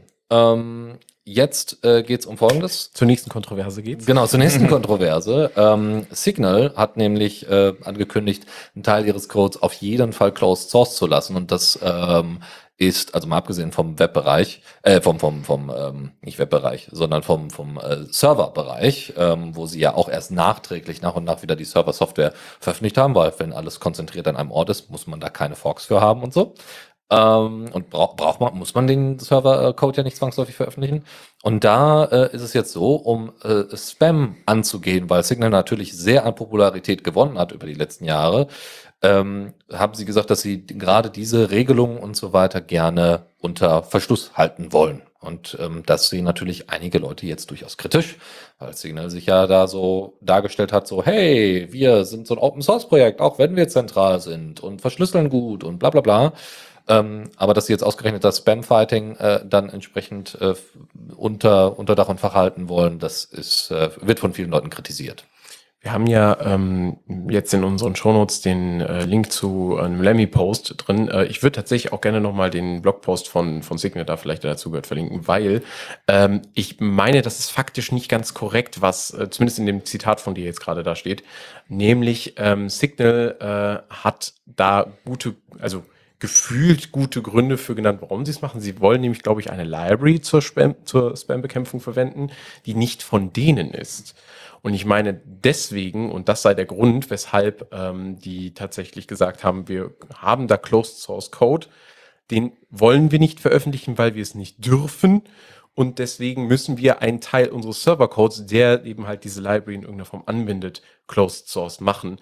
Ähm, ist natürlich auch eine Frage des Framings. So, ne? Ähm, erstens stimmt das so und zweitens ähm, ähm, muss man, kann man dann nicht vielleicht eventuell irgendwie auch ein anderes Modell für finden, das weniger äh, besorgniserregend ist. Aber ähm, zumindest äh, stellt sich das ein bisschen anders dar, als es in dem Lemmy-Post jetzt da stand. Man muss ja auch sagen, es gab in der Vergangenheit diese Kontroverse um Signal mit der Föderation, ähm, dass der äh, einer der Hauptautor, ich habe den Namen leider vergessen von dem Kollegen, der Hauptautor von Signal, Moxie, Moxie, Marlin Spike. Moxie, genau. Ähm, da gab es ein GitHub-Issue, wo lange diskutiert wurde, äh, weil andere Implementationen wollten föderieren mit den Signal-Servern und Signal hat sich da aktiv gegen gewehrt und das war halt überhaupt nicht im Gedanken von, von Open Source. Und äh, man muss aber, wenn man diese Diskussion verfolgt, sie haben teilweise sehr spezielle Meinungen, der, der Moxie. Ja, der hat Aber- aber- Meinung. Aber es basiert immer auf dem absoluten Fokus der Privatsphäre und des Schutzen der, der Daten. Also auch wenn er komische Entscheidungen trifft, so trifft er sie nicht gegen die Nutzer, meiner Meinung nach. Und es ist jetzt schwer zu sagen, dass deswegen man das Signal nicht empfehlen kann, wenn es jetzt Closed Source ist, weil sie haben, was zum Beispiel das, das, das Kontakte finden über deine Telefonnummer angeht. Signal kann deine andere Kontakte finden über Telefonnummer, was ja potenziell ein Problem ist. Und dann haben sie lang und breit erklärt, wie sie auf der Serverseite versuchen zu implementieren über Hashing, über gewisse äh, Methodiken, dass man nicht so einfach die Accounts direkt zuordnen kann, bestimmten Telefonnummern. Und dann steht das da und dann ist das schwer zu glauben, weil auch wenn du den Source hast, heißt das nicht auf dem Server läuft. Und dann haben sie einen weiteren Artikel geschrieben darüber, wie du die Intel, ah, ich weiß nicht, wie dieser Standard heißt, SGX, SXG oder so, dieses ähm, verstö- signierte Code, der auf dem Prozessor läuft, so. den du von außen auditen kannst, ob es wirklich der Code ist, der läuft und haben dann auch beschrieben, wie man quasi nachweisen kann, dass auf den Signal-Servern das läuft, was du aus dem Open Source kompilieren kannst, um zu sehen, dass sie auch wirklich versuchen, so diese Telefonnummer nicht zu nutzen. Also das ist schon eine Art von, von Hingabe für Privacy, die, die man durchaus anmerken muss. Und ähm, so, so blöd ich auch die Entscheidung finde, jetzt Sachen, das wird Closed Source gestellt werden, ähm, heißt das jetzt nicht, dass Signal jetzt zu den Bösen gehört, auf keinen Fall. Ja, es zeigt, also es gibt aber genügend Beispiele, beispielsweise, wo, wo ähm, Spam oder andere ähm, Sachen, die, wo man gedacht hätte, okay, um das zu bekämpfen, muss das irgendwie Closed Source gestellt werden, gar nicht Closed Source gestellt werden müssen, sondern eher die, Öff die, die Transparenz einen großen Vorteil gegeben hätte. Mal abgesehen jetzt von irgendwelchen lizenzrechtlichen Jetzt Problemen. frage ich dich mal, wo wird denn erfolgreich Spam bekämpft im Internet? Das habe ich auch noch nicht Habe ich noch nicht gehört. Nee, also ich meine auch nicht zwangsläufig nur Spam, sondern es äh, gibt einfach bestimmte Bereiche, wo eine Öffnung, eine Transparenz ähm, über bestimmte Inhalte beispielsweise ähm, dazu geführt hat, äh, ähm, bestimmte, ähm, bestimmte Inhalte zu bekämpfen. Ja. Aber gut. Anderes Thema ist Wireplumber in Kurzform. Da gibt es ein kleines äh, Interview mit äh, George äh, Giagia, äh, meine Güte, Giagiadakis äh, im, im, Fedora, äh, im Fedora Magazine. Wir ähm, entschuldigen uns bei dem Herrn. ja, pardon. Ja. In Fe äh, Fedora äh, 35 ist jetzt Wireplumber reingekommen. Wer Pipewire jetzt schon eine Weile lang verwendet, der kennt vielleicht Media Session. Media Session ist so ähnlich, äh, also ist ein, ein, wie heißt es denn nochmal? Das heißt, äh, Pipewire Session Manager. So. Ähm, De Debus-basierter Session Manager. ja. Genau, genau. Und das wurde jetzt ersetzt durch Wireplumber äh, oder ja doch Wireplumber, weil äh, das ne- ist so einfach eine neue Implementation. Die alte Im- Implementation Media Session hat sich mehr an der Art und Weise, wie Pulse Audio das äh, löst, orientiert und Wireplumber ist deutlich flexibler. Was soll das Ganze jetzt also? Warum, was hat das mit mir zu tun? Nun ja, ähm, Wireplumber ist entwickelt worden aus der Automotive Linux äh, ja, äh, Ecke, ja. Ähm, und zwar mit folgender Idee. Ihr sitzt im Auto, äh, euer Linux-betriebenes Auto äh, oder der, der Media Player und so weiter spielt und ihr werdet angerufen. Was passiert? Wird das direkt in der gleichen Lautstärke rausgeposaunt oder wird das gestoppt oder aufgehalten oder sonst irgendwas, wenn ihr dann an, annehmt? Also wie auch beim Telefon ganz ähnlich, ja? Oder was passiert, wenn ihr andere Stecker reinpackt und so weiter und so fort? Ähm, oder Navigationsbefehle oder sowas, die stattfinden, was soll dann passieren? Wireplumber kann genau das koordinieren und das inzwischen mit der neuen Version, die ebenfalls auch in Fedora 35 drin ist, äh, mit Lua-Dateien und ihr könnt dann also einzelne Regeln festlegen. Relativ easy. Ähm, und das ist jetzt entsprechend mit drin. Man hat nur äh, nochmal klar gemacht, dass Pulse Audio und Jack diese Vielfalt, die man haben wollte für Auto, Media Player und Co., ähm, einfach nicht abgedeckt worden sind durch Pulse Audio und Jack, sondern äh, dafür extra Pipewire als auch Wireplumber existieren müssen.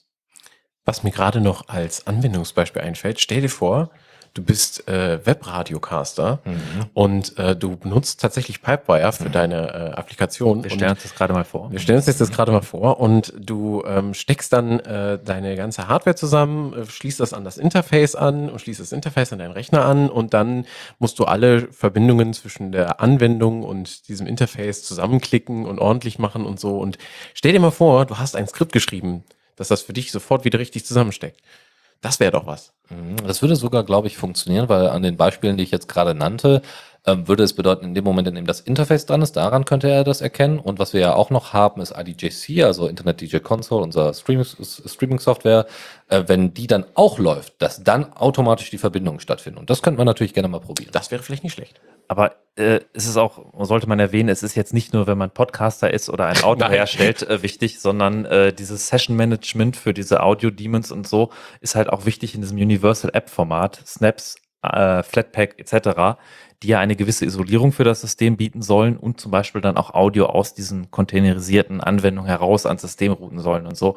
Und soweit ich weiß, ist auch der Session Manager dafür zuständig, dass dann der weiß, dieser Nutzer führt in diesem Flatpak gerade eine App aus und das Audio soll jetzt geroutet werden an seine Output-Devices. Ja, und wo ich mir das halt auch super vorstellen kann, ist halt mobile Endgeräte. Ja, also wenn das äh, Pinephone Pro jetzt endlich dann rauskommt und genutzt wird und so, dann gibt's halt einen ordentlichen Einsatz dafür. Und ich bin sehr gespannt. Ja, also ich möchte mich auch nochmal kurz entschuldigen. Also mein, mein Beispiel war jetzt an den Haaren herbeigezogen. Absolut. Eure sind viel besser. ähm, das ist ja gar nicht realistisch, was ich gerade genannt habe. Das, das, was, das, man nennt das auch das Plumbering Layer von Linux. Ja. Das, was halt irgendwie unten drunter ist. Und deswegen Wire Plumber, da kommt auch der Name her. Und ich glaub, es Passt gibt- sehr gut. Ich glaube, es gibt so die Pl Linux Plumbers Conference oder so, wo genau solche Themen besprochen werden. Und als Endanwender eigentlich seht ihr nichts davon, sondern das sind die Dinge, die einfach machen, dass es magisch funktioniert. Okay, ähm, ein weiteres Thema, was ich jetzt mitgebracht habe, ist jetzt äh, ähm, etwas speziell, aber ich hatte ja letztes Jahr, äh, letztes Jahr, letzte Sendung darüber erzählt, dass wir die, diese Extended Berkeley Package Filter, diese VM im Kernel, mit der halt so viele verschiedene Möglichkeiten möglich sind, Möglichkeit möglich, Dinge möglich sind, dass äh, ähm, man von Paketfilterung hinaus zu verschiedenen äh, Implementationen für äh, Device-Treibers, für äh, Profiling etc. Und wer, äh, wer gerne mal äh, die Füße da nass machen würde und das programmieren würde, kann das jetzt auch in Rust. Es gibt nämlich eine Library, die erlaubt, in Rust äh, für eBPF zu programmieren. Die heißt Aya. Die habe ich auch in den Show Notes verlinkt. Das wollte ich nur mal kurz mit einfügen in die News. Cool. Ähm, ja, ich habe noch zwei News. Äh, und zwar zum einen wollte ich euch ganz kurz vorstellen, Greenhouse.server. Ähm, das ist ein Hosting-Service, der momentan in the making tatsächlich ist. Also ist noch im Alpha-Status und kann momentan kostenfrei getestet werden. Ähm, ist ein ähm, Hosting-Service, der, der sich an Leute richtet, die ähm, Home-Server betreiben oder vielleicht sogar einfach nur einen Rechner haben und aber gerne gerade mal schnell einen Service äh, im Internet zur Verfügung stellen wollen. Ähm, Greenhouse.server bietet eine Möglichkeit, äh, Reverse Proxying zu verwenden, um dann über eine Domain, die man entweder selber hat oder die einem dann von dem Hoster zur Verfügung gestellt wird, schnell Zugriff auf einen Rechner zu ermöglichen. Das kann also sowohl ein fester Home-Server bei euch im, im, im Arbeitszimmer sein, als auch eben euer Arbeitsrechner selber, wo ihr jetzt sagt, ah, jetzt habe ich hier einmal diese Datei, ich habe jetzt keinen einen Nextcloud und ich möchte aber auch nicht irgendwie jetzt über einen anderen Cloud-Service eine Datei anbieten, sondern ich möchte das einfach nur mal ganz schnell über, ähm, über das Internet irgendwie zur Verfügung stellen. Und äh, das geht dann mit Greenhouse-Server. Die benutzen dafür, soweit ich das jetzt in, äh, in der Kürze verfolgen konnte, HA-Proxy und versuchen also über den TCP-Reverse-Tunneling-Mechanismus von HA-Proxy einen Zero-Knowledge-Ansatz dafür zu fahren, weil wenn das Ganze verschlüsselt äh, gegen den Server eben halt übertragen wird, ähm, TCP-Reverse-Tunneling interessiert sich nicht dafür, was auf dem HTTP-Layer passiert. Das heißt, die Verbindung ist nach wie vor sicher, der Betreiber kann nicht sehen, was da los ist und ihr könnt trotzdem ohne weiteres äh, eure Daten da ins Internet hängen. Ähm, und in Zukunft soll die Abrechnung des Services auf Basis der übertragenen Datenmenge irgendwie basieren. Das heißt, es soll tatsächlich irgendwie, äh, Band, wie viel Bandbreite hast du wann genutzt sein und dementsprechend, wenn ihr den Service nur ab und zu mal verwendet, aber einen Account da habt und dieses Konto da verwendet, dann entstehen euch nur so viele Kosten, wie ihr tatsächlich auch in irgendeiner Form quasi Last erzeugt hat auf dem Service. Und das finde ich erst einmal so an sich, so als Idee, erstmal ganz fair. Mal gucken, was die dann letzten Endes im Pricing-Modell daraus machen. Noch steht da noch nichts genaueres dran. Ähm, ja, aber äh, das erstmal dazu. Mir ist der Name gerade entfallen. Es gibt ja einen, einen Dienst, der gerade die Entwickler gerne nutzen, wo du auf der Kommandozeile einfach startest und er gibt einen Port und dann ist der online verfügbar. Vielleicht unsere Zuhörer gerade im Chat können wir da helfen. Äh, ich komme da gerade auch nicht hinter. ich Ich, liefere das gleich nochmal nach. Ne, Machen wir einfach mal weiter. wir gleich erstmal nach. Dann gehe ich erstmal Ja. zum nächsten Punkt. Und zwar äh, geht es diesmal um eine äh, ja, Quelle für unsere eigenen Sendungen eigentlich. Und zwar um gnulinux.ch. Und die haben einen Aufruf auf ihrer eigenen Seite gemacht, sozusagen äh, in eigener Sache äh, darum geworben, dass sie natürlich auch selber diese Quellen äh, als Quelle nicht einfach nur dastehen, sondern sie müssen natürlich auch diese ganzen Sachen aufarbeiten, um sie dann in Artikel zu verwandeln. Und ähm, sie haben halt dazu aufgerufen, dass man sich doch bitte als Autorin oder Redakteurin ähm, dort ja, melden möchte. Und äh, unter dem Titel Bist du bereit für die Redaktion? Und ähm, ja, sie sagen halt, äh, GNU Linux CH ist ein Projekt zur Förderung von freier Software und freier Gesellschaft. Für uns sind diese beiden Themen stark miteinander verbunden, was sie vom technischen Begriff unterscheidet. Ganz wichtig ist, dass wir nicht zwischen uns und äh, zwischen us und them unterscheiden. Wir glauben, dass nur die Community für die Community reden und schreiben kann.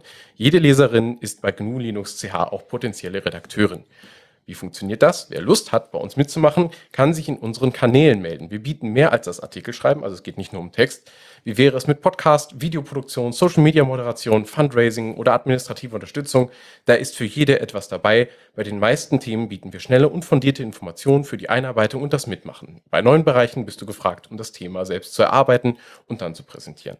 Was auch immer dich bewegt, bei GNU Linux CH kannst du dich einbringen, solange es um freie Software und freie Gesellschaft geht. Gib etwas zurück, die Community braucht dich. Ja, wir brauchen auf jeden Fall GNU Linux.ch, ähm, weil also die Berichte sind immer sauber, sind immer auch spannende Sachen mit dabei, auch eigene Erfahrungen, manchmal auch Umfragen aus der Und halt kreuz und quer über alle Genau. Themengebiete. Genau, und deswegen also sehr, sehr gerne und deswegen machen wir auch hier gerne nochmal Werbung für, für das Portal GNU Linux.ch. Dann machen wir auch noch mal ein bisschen Werbung, dass äh, sich auch ein bisschen was verändert im politischen Rahmen. Nämlich äh, soll es in Zukunft eine Art Open Source Arbeitsplatz äh, von Bund und Ländern geben.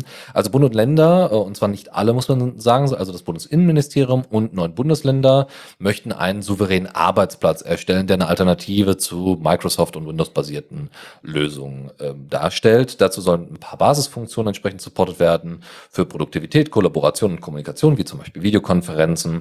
Und die sollen entsprechend erprobt werden. Jetzt muss man sagen, da muss nicht mehr viel erprobt werden. Es gibt einfach unfassbar viele Beispiele und damit meine ich jetzt nicht Linux, wo die Leute wieder zurückgerudert sind, sondern tatsächlich von der Firma Dataport, die ein offizieller Zulieferer auch für Schleswig-Holstein und viele andere äh, Länder und Kommunen ist. Ähm, die haben bereits diese Phoenix, äh, das Phoenix-Projekt aus der Taufe gehoben und dort äh, sind ganz, ganz großartige Groupware-Lösungen mit drin und ähm, das kann entsprechend auch unter Linux und ohne Windows äh, funktionieren.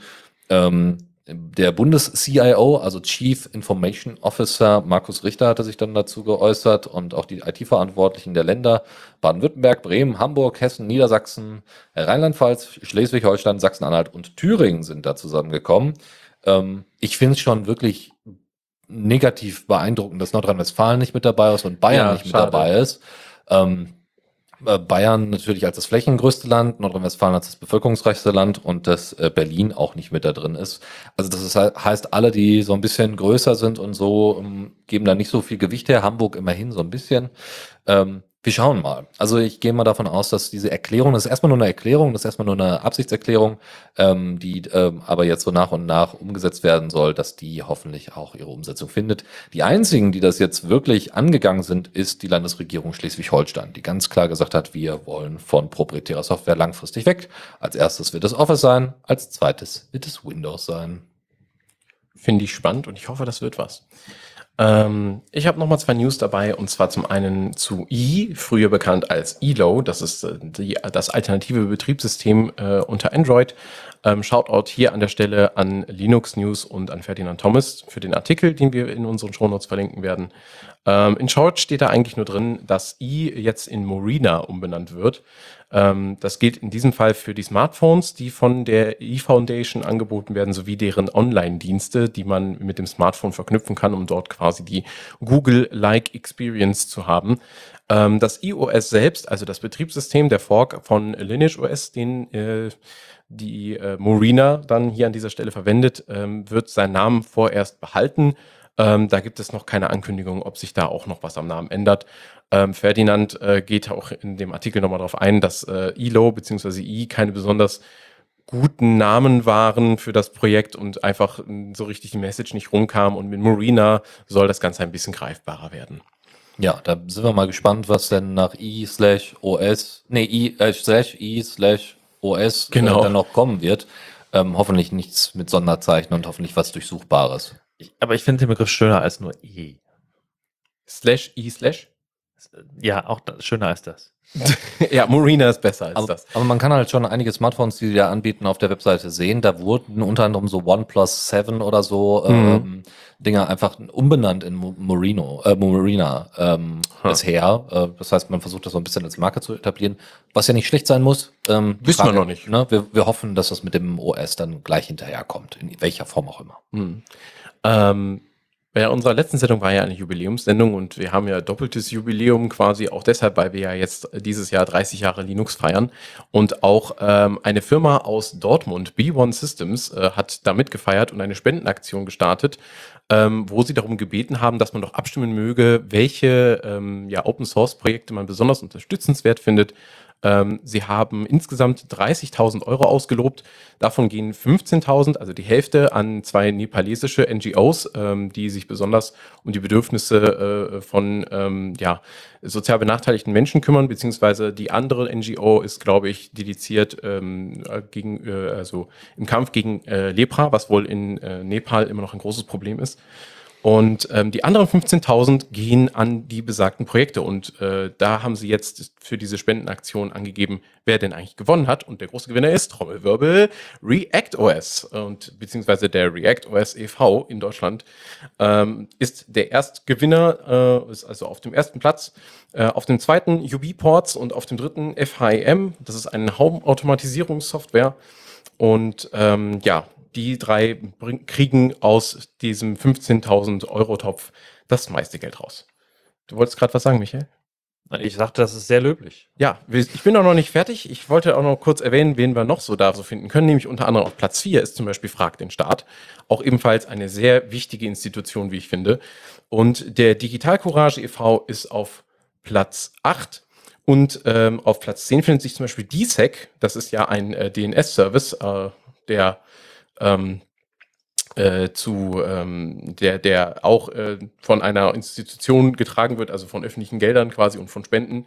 Ähm, es finden sich auch der CCC, Jugendtakt und Hardware for Future, was ich zum Beispiel selber noch nicht kannte. Also wer mal wissen möchte, was Hardware for Future ist, der möge sich das mal angucken. Allgemein finde ich sehr lohnenswert, sich die Liste von, äh, die wir in den Shownotes verlinken werden, mal durchzuschauen, um sich mal zu informieren, was es eigentlich überhaupt für Vereine und Institutionen so rund um digitale Freiheit, Nachhaltigkeit und Open Source Software so gibt. Ähm, da finden sich einige Namen, die man noch nicht gehört hat. Und äh, wenn man sich das mal so anguckt, ist das recht interessant. Bei Reactor ist noch kurz die Ergänzung, dass im Juli ein Newsletter rauskam nach der äh, Google Summer of Code Geschichte oder während der Google Summer of Code Geschichte und da ähm, findet man inzwischen auch äh, Matrix. Die haben nämlich einen eigenen Ah. Matrix-Server aufgesetzt, reactors.org und äh, dort unter dem Hash ReactOS, alles zusammengeschrieben, kein Minus, kein Nix, findet ihr ähm, entsprechend den Hauptchannel, wo ihr einfach mal joinen könnt, um in, weitere Informationen und Gespräche und so weiter äh, mitzubekommen.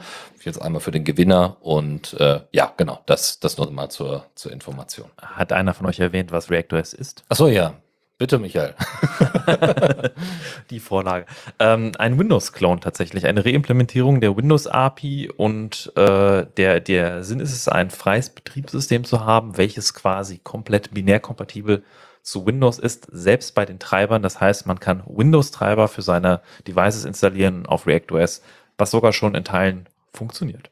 Und erst vor kurzem, also in einem Newsletter von Juli äh, 2021, ist jetzt Multi-Monitor-Support dazugekommen. Uh, sexy. Mhm. Ist es da Linux voraus? Nein, also unter GNOME, un- unter GNOME funktioniert das echt sauber. Ja. stimmt schon. Ja, aber äh, ja. Okay, ge gehen wir weiter im Text. Ja, gehen wir weiter. Gehen wir weiter im Text. Äh, ich habe nämlich noch zwei Themen. Ich habe die letzte Kategorie mit Kernel-Themen zugemacht, deswegen werde ich jetzt auch noch mal zwei Themen dazu machen. Äh, zunächst einmal etwas über Bcache FS. Vielleicht hat der eine oder andere das schon mal gehört. Es ist ein Dateisystem, welches gerade an Popularität gewinnt. Es ist noch nicht im Kernel, es versucht aber in den Kernel aufgenommen zu werden. Und es klingt wie ein einfaches Caching-Dateisystem wegen dem Namen, aber das, damit unterschätzt man das. Es hat tatsächlich ähm, sehr viele Features, die man von aktuellen Next Generation File Systems kennt, also CFS, ButterFS oder so. Es unterstützt Copy on Write, Kompression, Verschlüsselung, Snapshots, schreibbare Snapshots und ähm, halt alle diese Features, die man kennt von modernen Dateisystemen und äh, es gibt auch schon sehr vielversprechende äh, Benchmarks und viele Leute nutzen das schon. Der Autor selbst hat geschrieben, dass es in letzter Zeit durchaus noch ein, zwei Bugs gab, die potenziell Data korrumpierend waren. Also nicht, dass jetzt das ganze Teilsystem kaputt geht, aber dass irgendwas nicht richtig gespeichert wurde. Deswegen würde er es für den Produktionsbetrieb noch nicht einen, einen empfehlen. Aber es, er es schreibt auch, dass es schon sehr viele Leute nutzen in sehr komischen Setups und es trotzdem bis jetzt hinhält. Und es ist vielleicht mal irgendwann eine spannende Alternative zu ZFS oder ButterFS. Ähm, das wollte ich einmal erwähnt haben. Und die andere News, die ich vorhin erwähnt habe bei den Kernel-Updates, der Support für einen M1-Prozessor. Der eine oder andere hat es vielleicht mitbekommen, dass Apple neue Hardware veröffentlicht hat. Und was interessiert uns hier Apple in der Linux-Launch? Ähm, naja, Apple hat eine komplett neue Hardware-Architektur entwickelt, basierend auf ARM, aber wobei es wohl auch eine, der Prozessor ein Hybrid ist, der nicht nur ARM-Instruktionen, sondern auch ein Teil des x86 unterstützt. Deswegen auch x86-Programme mit dieser äh, Hilfssoftware Rosetta sehr performant ausführen kann. Ähm, aber das, das Wahnsinnige dabei ist, der ist halt nicht nur eben ein paar Prozent schneller als die üblichen x86-Prozessoren und energiesparender, sondern so mehrere Größenordnungen, so teilweise Faktor 6 in gewissen äh, äh, Benchmarks und er hat dabei halt weniger Energieverbrauch und ist trotzdem schneller, hält mit aktuellen Ryzen-Prozessoren mit und was Apple da äh, gemacht hat, ist nichts anderes als eine Revolution gerade in, der, in einem CPU-Hardware-Markt. Und ähm, man kann ja von Apple halten, was man will. Das ist tatsächlich der absolute Wahnsinn. Und es ist, es bleibt abzusehen, wie sich das weiterentwickelt, weil der ist halt um so viel Größenordnung performanter und besser, dass das jetzt wirklich den Markt gerade sehr aufmischt. Und da wäre es natürlich schade, wenn Linux da nicht drauf läuft, wenn das komplett verpasst wird. Und haben sich dann ein paar Leute hingesetzt und tatsächlich gerade mit einer Geschwindigkeit, also das ist Wahnsinn, wie der Supporter voranschreitet, haben angefangen, Linux-Support zu implementieren für verschiedene Hardware-Subsysteme von dem M1 und äh, haben darauf eine Linux-Distribution basiert, die heißt Asahi Linux. Und Asahi Linux für die Apple M1 Laptops ist mittlerweile schon an dem Punkt angekommen, dass man es installieren kann und es bootet einen grafischen Desktop und es läuft einfach richtig gut. Ähm, was zum Beispiel noch nicht funktioniert, ist GPU-Beschleunigung. Was aber witzig ist, dass wenn man das vergleicht mit anderen Embedded Armboards, die man so auf dem Markt aktuell kriegt, dann ist die Softwareimplementierung von OpenGL auf dem M1 performanter als der ein oder andere Hardware-GPU auf anderen Armboards. Also der absolute Wahnsinn. Und es gab jetzt auch von Apple aktuell die äh, M1 Pro und M1 Max Prozessoren. Und sie teilen sich sehr viele Hardware-Komponenten mit dem M1, sodass bereits jetzt auch schon auf dem M1 Pro viele Dinge laufen, die vorher nicht liefen. Und äh, die, also aktuell im Kernel sind halt noch viele Patches nicht drin. Ähm, mit dem 5.16er Kernel, deswegen leider nicht mehr eine 5.15 ein LTS-Kernel. Aber mit dem 5.16er Kernel werden viele Sachen drin sein.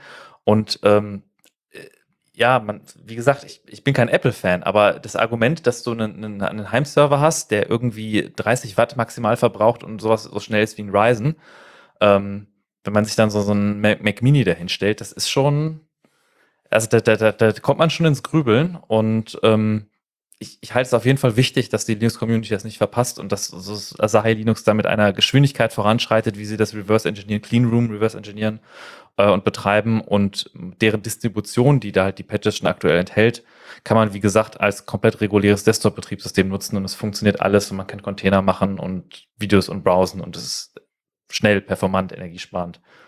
Ja, normalerweise äh, spricht ja Apple dauernd von irgendwas Revolutionary, ähm, aber in dem Fall muss man ihnen leider Ja. nochmal recht geben, dass das, äh, Das der Fall ist.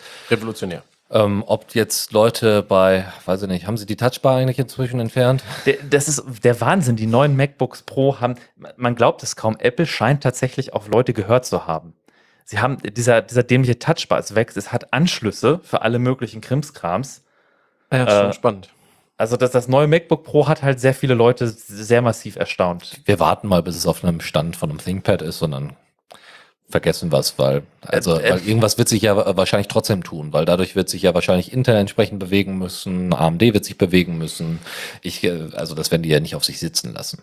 Also das wird ja jetzt da, der, das ist ja die also Kampfansage. Intel hat die letzten zehn Jahre sehr gut gezeigt, dass sie sehr gut sitzen können. Das die können, die haben Sitzfleisch ohne Ende. Oh, die haben sich aber auch, also jetzt, wo Ryzen dann aufkam, waren sie auch dann so ein bisschen Ja, verblüfft, Es- dass es ja, auch noch hat- andere Entwickler gibt. Ja, jetzt so hat sie wachgerüttelt. im Hardware-Bereich, huch. Äh, klar, wenn, wenn die M1-Prozessoren halt 10, 20, 30 Prozent schneller wären, dann, dann könnten wir darüber reden, aber nicht, wenn sie 500 ja. Prozent Es schneller ist, es ist sind. außer Konkurrenz, was da aktuell Ja, genau. zu sein Deswegen, scheint. ich, ja. also, die müssen schon ein paar Zaubertricks aus der Tasche ziehen. Ich hoffe, es wäre schön, aber Wir werden sehen. auf jeden Fall unter Linux wird's laufen. Linux läuft überall und mit Asahi Linux könnt ihr auch euren Mac mit Linux betreiben.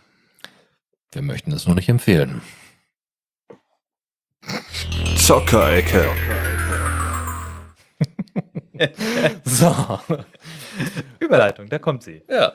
Ähm, das, äh, was ich äh, vorhin schon äh, prägnant formulieren wollte, nämlich äh, Jodot äh, Matrix Module, äh, beziehungsweise Godot, wie äh, Christus Keine Ahnung, ob das richtig ist. Wir wissen es nicht. Es ist auf jeden Ich recherchiere das mal. Genau, es ist ein Matrix-Stack, äh, wie schon erwähnt, womit ihr unter anderem einen Gaming-Chat umsetzen könnt. Aber Matrix ist ja nicht nur Chat. Es ist ja an sich so ein Kommunikationsprotokoll. Ja, das, du kannst da Daten reinwerfen und die kommen irgendwo anders wieder raus. Genau. Ne? So, und die können dezentral stattfinden und nicht und so. Also das ist ganz nett, ne? können auch verschlüsselt stattfinden. Und jetzt, äh, wie gesagt, gibt es dafür ein entsprechendes äh, Modul für die Open Source Gaming Engine Jodot oder Godot. Und dort äh, kann man dann auch so Matchmaking und Lobbys und so weiter möglicherweise damit umsetzen. Ein paar Sachen sind schon vorimplementiert. Diese Entwicklung, also es ist kein neues, kein neues Projekt, das gibt es schon seit einigen Jahren, so drei, vier Jahren oder so. Ähm, aber es wird auch weiterhin genutzt, weiterentwickelt. Es gibt nur leider keine ordentlichen Releases, was so ein bisschen schade ist und liegt auf GitLab so ein bisschen rum. Aber schaut euch das einfach gerne mal an. Probiert das vielleicht mal für euch aus, wenn ihr das nutzen wollt. Und ähm, wäre natürlich spannend, wenn in Zukunft auch immer mehr Spiele einfach das Matrix-Protokoll entsprechend implementiert haben. Also äh, nach dem Forum, wo es bereits aktive Diskussionen dazu gibt, ist es Godot. Nach dem, nach dem französischen En Entente Godot, ich habe das bestimmt Warten vollkommen auf falsch Godot. Ich, hab, ich denke mal an Warten auf Godot, an das Theaterstück. Hätten Ja, wir das dann- auch geklärt. Dann warten wir bei diesem Modul einfach auf Releases. Hoffentlich kommen die irgendwann. Aber Releases äh, sind ja auch äh, bei anderen Projekten ein kleines Problem, nämlich zum Beispiel bei Valoran. Ähm, weil, ja, die paketieren die die Sachen, aber ist ein Nightly-Bild wirklich ein Release? Weiß ich nicht. Aber die letzte Release-Party gab es ja tatsächlich auch in die Version 0.11. Ihr erinnert euch, hatte ich vor einigen Sendungen ja schon mal von erzählt. Ähm, es ist ja noch ein Spiel, das sich in der Alpha befindet, aber wie jedes, äh, wie jeden Monat erzähle ich euch auch diesen Monat kurz, was da so gerade passiert. Und was für mich der tatsächlich spannendste Punkt ist, ist, ähm, dass aktuell im Projekt darüber diskutiert wird, äh, Incremental Downloads in Airshipper zu ermöglichen. Das heißt, abzugleichen über Hash-Werte, welche Dateien sich tatsächlich geändert haben und welche nicht. Und dann irgendwie nur ein Teil der knapp 200 Megabyte Downloadgröße mitzunehmen, ähm, um dann eben die Gesamtdownloadgröße für ein neues, äh, für einen neuen Nightly-Bild ein bisschen zu verringern, weil man stelle sich vor, es gibt jetzt irgendwie 10.000 Sch- Spielende aktiv, die laden jeden Tag 200 Megabyte runter von irgendeiner API oder von irgendeinem Server, von GitHub oder von GitLab oder von weiß weiß ich woher. Das ist einiges. Und bei 10.000 bin ich wahrscheinlich weit unter der tatsächlichen Zahl. Und äh, das zu reduzieren und effizienter zu machen, ist, glaube ich, nicht nur schön für Leute, die, äh, sag ich jetzt mal, jeden Tag das Spiel tatsächlich spielen und aktualisieren müssen, sondern vor allen Dingen für diejenigen, die vielleicht auch nicht so die krasse Leitung haben. Wir wissen ja, äh, Deutschland ist DSL-Land und DSL-Land ist manchmal nicht ganz so flott unterwegs. Was gibt es noch? Ähm, es gibt Fortschritte beim Schleichen und Verstecken. Ähm, so können nämlich Waffen nun auch beim Schleichen gezogen werden. Dafür gibt es passende Animationen.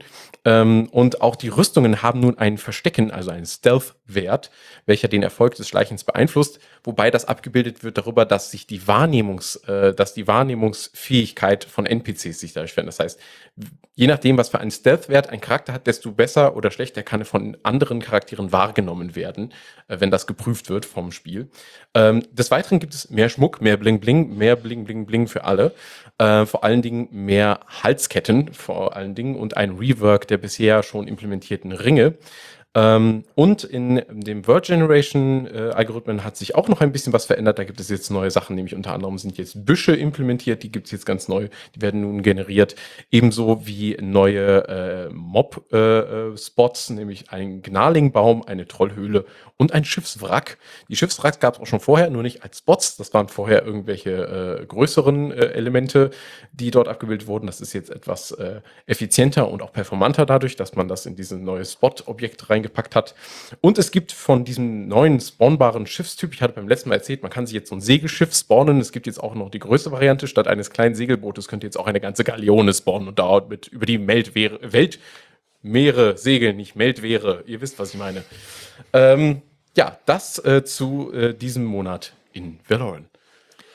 Und eine letzte News von der Zockerecke ist Lux Torpeda. Das ist so etwas wie Proton für neu implementierte Game Engines. Äh, wir erinnern uns an Open Morrowind oder OpenMW und vieler weitere äh, Reimplementationen. Ich glaube von BioWare, also hier so ein Star Wars Knights of the Old Republic gab es auch einige Neuimplementierungen, so dass sie die oder OpenTTD, ne, Transport Tycoon und so. Diese Sachen können entsprechend benutzt werden und Steam hat sich hier, also Steam baut jetzt gerade an einem Zwischenlayer. Es gibt ein Open Source äh, Projekt, wo ihr, äh, wo, wo diese Sachen miteinander verknüpft werden. Das heißt, ihr könnt das dann als, ähm, wie heißen die, wie heißen die hier nochmal, ähm, nach, Moment, es gibt ein Directory, wo ihr die reinpacken könnt. Also ihr könnt die einfach runterladen. Ah, Compati äh, Com Compatibility Tools heißen die. Dort könnt ihr also einfach das Projekt also entsprechend runterladen, da rein exportieren und könnt dann einfach Steam neu starten und habt damit die Möglichkeit, äh, entsprechend über den Big Picture Mode oder auch dann später über die Steam Deck einfach direkt diese Sachen zu nutzen. Auch mit Controller Support. Das kommt von Valve.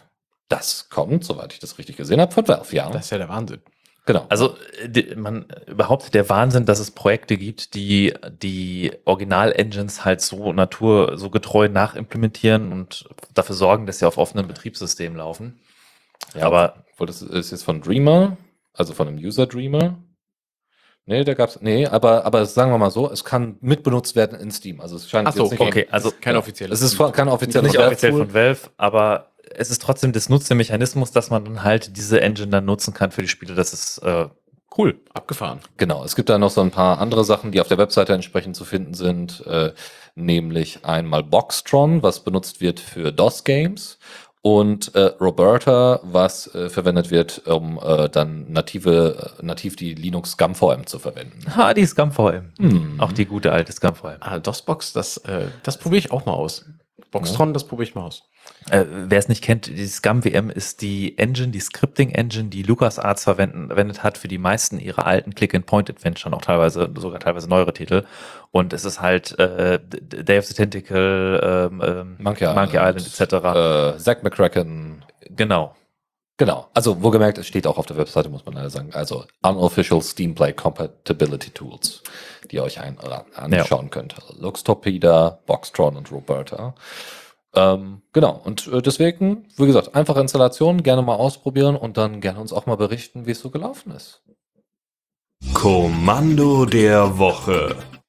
Und hier habe ich euch heute ein kleines Tool mitgebracht namens NetHawks. Und zwar ist das ein Kommandozeilen-Utility, was ihr aufrufen könnt und was einfach den Kernel und eure Interface abfragt, was Netzwerktransfer verbraucht. Also es schlüsselt auf nach Process-ID, kann man halt sehen, welcher Prozess gerade wie viel Netzwerk verbraucht. Und ähm, ich hatte das zum Beispiel genutzt, wenn ich mit dem Handy getethert habe und dann online bin, dann zählt ja jedes Bit und Byte, was man nach online schickt. Und dann sieht man im Hintergrund, dass da irgendwas passiert. Man weiß nicht, was sendet denn gerade mein Traffic hin und her. Da kann euch NetHawks auf der Kommandozeile genau sagen, welcher Prozess gerade Netzwerkverkehr verbraucht. Tipps und Tricks. Und auch da fange ich an mit einem Projekt, welches ich bei den Kollegen von Jupiter Broadcasting äh, mitbekommen habe. Das heißt TubeSync. Und zwar gibt es ja, wir hatten auch schon dieses YouTube Download und YouTube DLP. DL, Ja, YouTube, äh, also YTDLP. YTDLP. Ähm, genau, und äh, ähm, das sind Kommandozeilen-Utilities zum Runterladen der Sachen. Und TubeSync ist quasi ein, ein, es beschreibt sich selbst als persönlicher Videorekorder, PVR, äh, für, für einen selbst, dass man seine YouTube-Kanäle dort äh, einrichten kann. Das hat ein kleines Webinterface und es quasi automatisiert, wenn es neue Releases auf diesen Kanälen gibt, die runterlädt und mit Metadaten bei sich einsortiert und die dann halt direkt zur Verfügung hat und hat dann ein kleines schönes Webinterface dazu mit Statistiken dazu und kann sich dann halt seine Lieblingskanäle direkt dort eintragen und hat dann diese Metadateien bei sich auf dem Server zum Gucken. Und gleich als nächstes Projekt habe ich mitgebracht Media CMS, was quasi ein vom Webinterface ein Clone von YouTube ist. Also sie haben sich angelehnt an YouTube, aber was jetzt nicht heißen muss, dass das schlecht ist, weil sie haben wirklich die, die, die guten Konzepte von dem YouTube Webinterface übernommen. Nur es liefert halt einem die eigenen Mediadaten aus, die man selber auf dem Server hat. Und ich finde, das ist eine, eine interessante Kombination, wenn man quasi mit TubeSync managt, seine Downloads, seine Kanäle, die man runterlädt und mit Media CMS ein einfaches Webinterface hat, was dann auch vielleicht ähm, den, also es gibt zum Anschauen der lokalen Mediateien gibt's ja von, von, von MB und Kodion gibt's alle möglichen Sachen, die halt aber alle von der Bedienung her vielleicht nicht immer so vertraut sind. Und wenn man dann, ich kann mir vorstellen, Eltern, die irgendwie nicht wollen, dass ihre Kinder alles auf YouTube sehen, die bieten ihnen dann ein Media CMS quasi als Plattform zum Gucken an und äh, kuratieren dann selbst die äh, Kanäle, die darauf zu sehen sind, in TubeSync. So, was ich noch euch verlinken möchte, ist äh, von alternativebit.fr, von einem Blog. Ähm, da hat jemand den Ultimate Writer gebaut. Das ist eine, im Endeffekt eine Schreibmaschine mit E-Ink-Display, mit, ähm, ähm, mit ähm, wie heißt es denn, mechanischer Tastatur und einem Holzcase. Und das ist extra dafür gedacht, dass es so drei Tage lang ohne großartig äh, Probleme und, und Stromversorgung auskommt. Das heißt, ihr nehmt das einfach mit, tippt dann darauf rum, wenn ihr irgendwo seid ohne Internet und könnt einfach drauf lostippen. Und ähm, das wird äh, auch, glaube ich, mit einem Raspberry Pi oder so organisiert. Ihr, also ne, mit einem kleinen Platinencomputer. Und insgesamt hat das wohl äh, 150 Euro gekostet, das Ganze zusammenzubauen. Sieht ganz nett aus. Ne? Da hat er dann auch noch ein bisschen am Holzcase rumgearbeitet.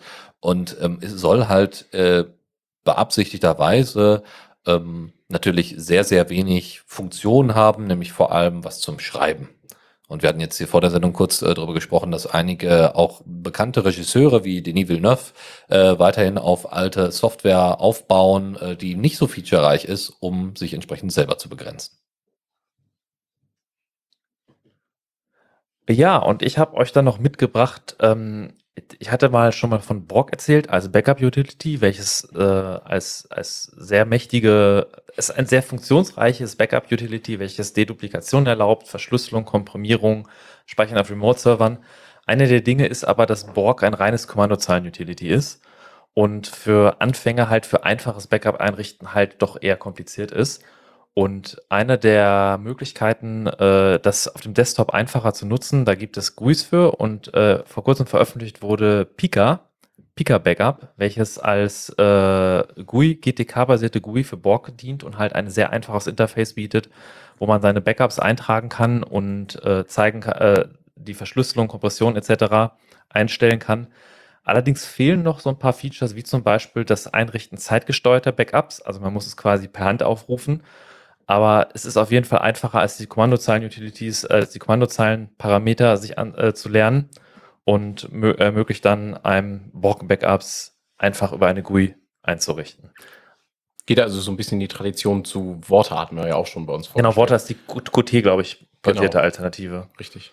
Genau, und das kann auch automatisiert entsprechend Backups erstellen. Also es Ja. erscheint dann je, jedes, äh, jedes Mal im richtigen WLAN auch tatsächlich äh, wird das nur aktiviert. Um 22 Uhr erscheint dann meine Passworteingabe und dann schiebe ich meine Sachen auf mein NAS.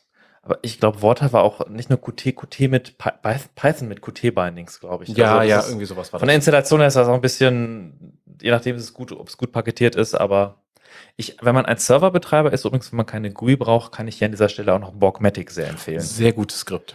Welches einfach darauf basiert, dass man eine einfache YAML-basierte Config-Datei schreibt, welche Quellen und wo man was hinhaben will und dann läuft das einfach und funktioniert anstandslos. Absolut. Und dann äh, zum letzten Punkt für heute wollte ich euch noch eine kleine News dazu schieben. Und zwar, wie manche von euch vielleicht schon wissen, benutze, äh, benutze und betreibe ich selbst eine Nextcloud und äh, such, äh, benutze da auch schon seit langem einen YubiKey als zweiten Faktor.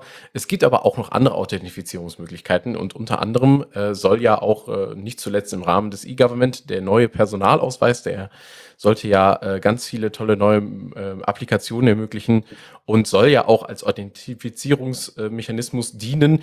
Und äh, es gibt tatsächlich jetzt ein EID-Authentifizierungs-Plugin für die Nextcloud, das wir verwenden können. Ich habe das schon aktiviert und erfolgreich mal benutzt, so zum Testen. Es ist also ohne weiteres benutzbar. Natürlich ist es fraglich, äh, je nachdem, in was für einem Umfeld man sich bewegt und was so die, ähm, sage ich jetzt mal, die Gefährdungsvektoren der jeweilig äh, einzelnen Personen so sind, möchte man vielleicht nicht unbedingt ein von staatlicher Seite ausgestelltes Dokument zur Authentifizierung verwenden. Wer weiß, was die da alles Schlimmes tun können, TM. Aber es funktioniert sehr gut und äh, da kann ich einfach nur mal empfehlen, probiert es gerne mal aus, wenn ihr einen EID-aktivierten neuen Personalausweis besitzt. Und wenn es ansonsten keine Kommentare mehr dazu gibt, würde ich sagen, herzlichen Dank, dass ihr alle dabei wart. Und äh, vielen Dank auch nochmal an Dennis und Michael, die mit mir zusammen hier diese Linux Lounge besser vorbereitet haben als je zuvor, trotz neues Hardware-Setups und allem drum und dran. Wir müssen uns da tatsächlich mal auf die Schulter klopfen. Das hat heute wirklich gut funktioniert. Und, äh, und was wir gleich noch haben, ist äh, natürlich äh, nach unserer Sendung sind wir immer noch ein bisschen auf dem Stream. Wenn ihr also mit uns chatten wollt und äh, wir da direkt drauf reagieren wollen, können, sollen, dann können wir das gerne tun. Und äh, für alle, die das im Podcast nachhören, äh, wie gesagt, schaut immer mal wieder bei uns auf dem Mastodon-Account oder Twitter-Account nach. Dort kriegt ihr dann immer die aktuellsten Nachrichten und wir versuchen auch dort in Zukunft ein bisschen aktiver zu sein, damit ihr immer ein bisschen mehr von uns mitbekommt und auch mal an bestimmte Thematiken und so weiter ein bisschen näher herangeführt werdet. Genau, kommt zu uns in den Chat. Das ist äh, Raute the Radio CC Libera.chat auf Matrix. Da könnt ihr gleich noch mit uns chatten und ähm, ich fand das auch klasse. Also Audio hat funktioniert, interessante Diskussion. Vielen Dank. Genau, und wie immer, wenn ihr sonst noch nach dem Hören des Casts irgendwelche Fragen, Kommentare oder Wünsche habt, Sendungsvorschläge oder was auch immer es sei, Kommentar at theradiocc ähm, ist eure Adresse für jegliche E-Mail. Like, subscribe, hit the bell. Und ich habe gehört, dass nur 10% unserer Zuhörer. Wir sind raus. Einen Tschüss. schönen Sonntagabend. Ja, bis demnächst. Ciao, ciao.